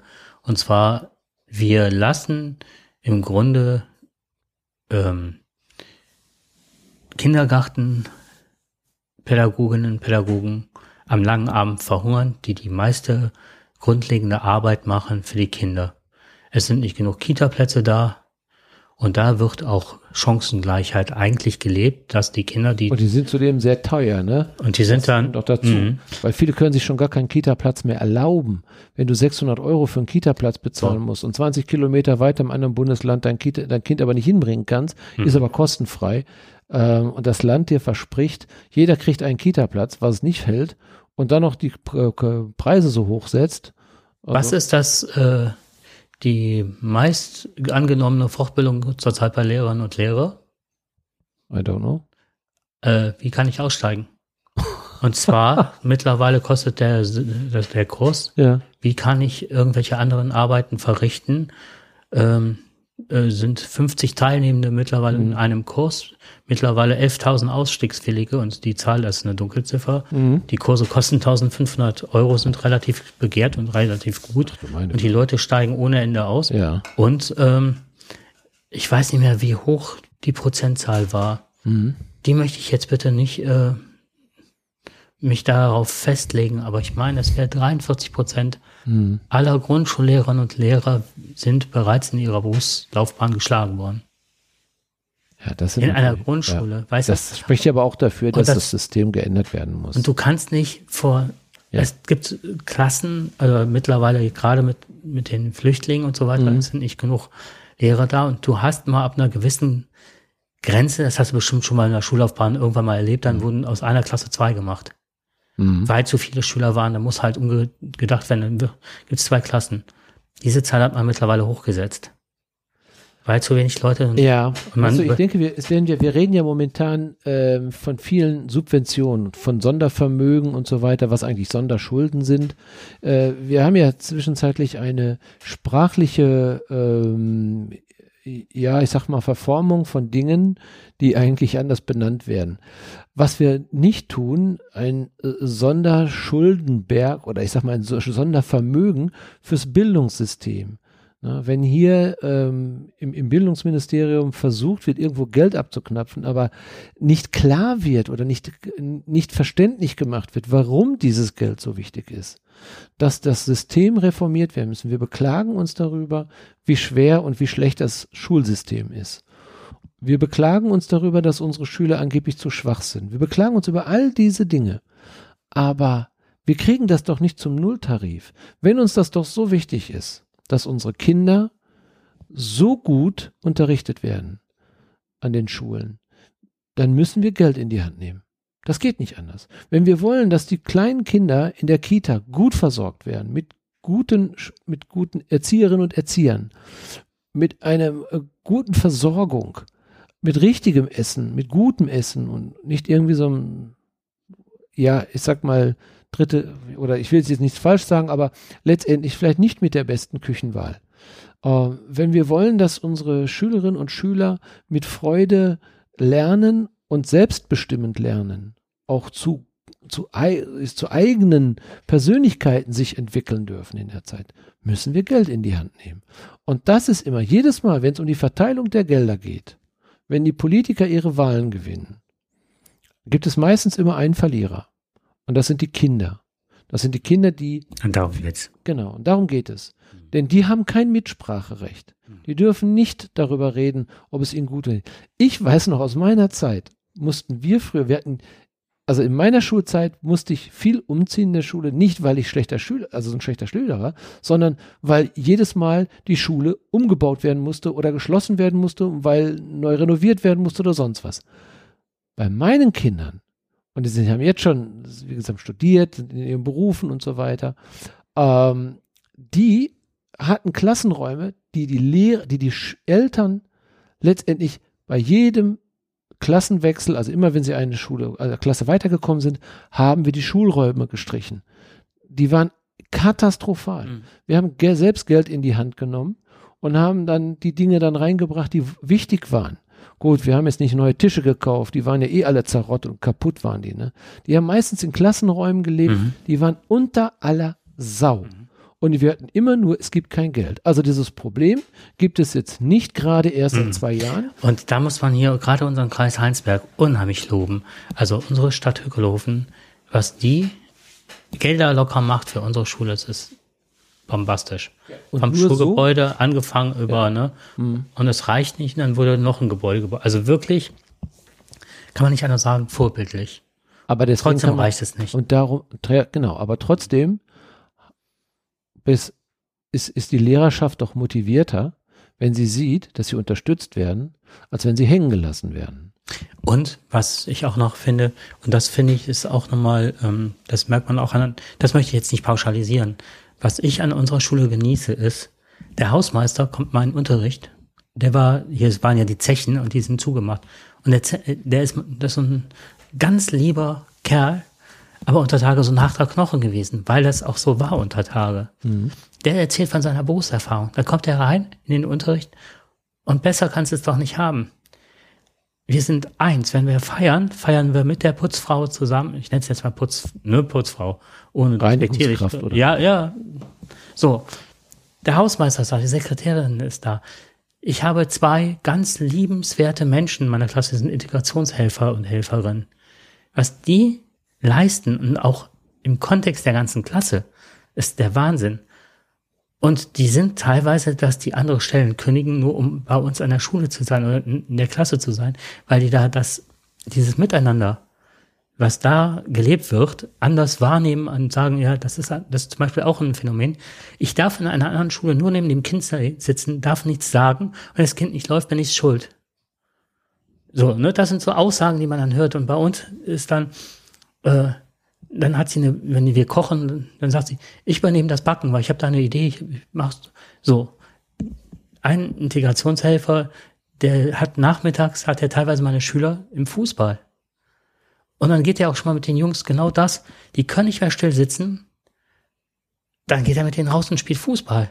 und macht dann so ein Training mit denen und die kommen ausgepowert zurück, setzen sich hin, machen weiter.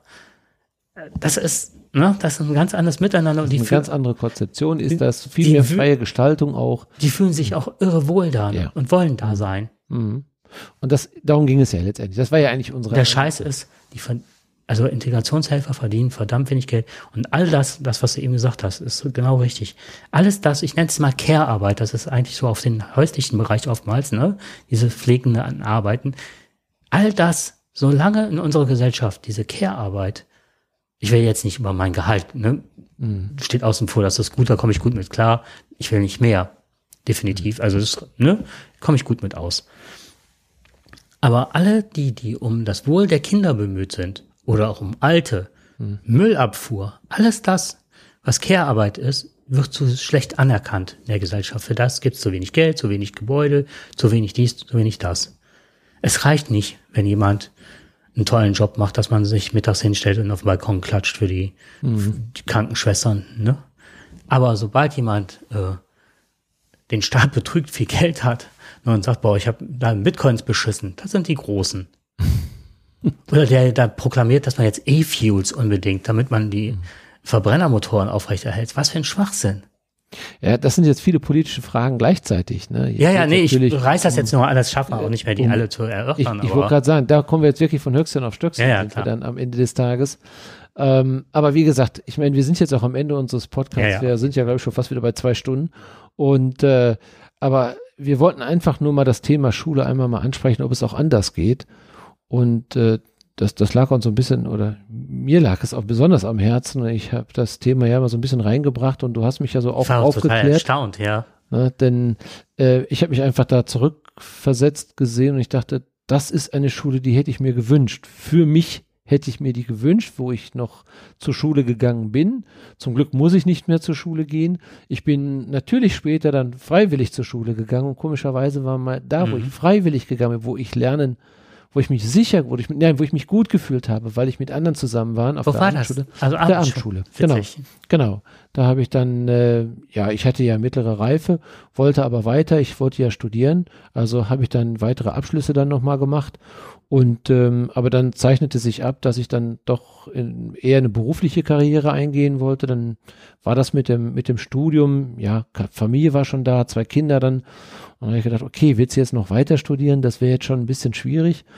Und aber dann zeichnete sich die berufliche Karriere ab und dann habe ich gesagt, okay, dann lerne ich aber noch mal für meinen Job, lerne ich dann noch mal, auch noch mal, mache noch weitere Abschlüsse. Mhm. Habe dann, glaube ich, insgesamt sechs Jahre auf der Abendschule verbracht. Äh, Ich fand das eine schöne Zeit, ich fand das eine gute Zeit. Und äh, ich, ich, da hat nicht, dass das, das war auch ein regelkonf, äh, Mhm. Unterricht war das gewesen mit 45 Minuten, aber da war es dann schon wieder anders. Ähm, da, das war meine, das, das wollte ich. Mhm. Da wollte ich hin Mhm. und da wollte ich, ich wollte dieses, ich hatte ein Ziel vor Augen. Mhm. Und das wollte ich gerne schaffen. Mhm. Und das war anstrengend, neben der Arbeit und Familie dann auch noch abends zur Schule zu gehen. Aber das hat mir sehr viel Mhm. gebracht.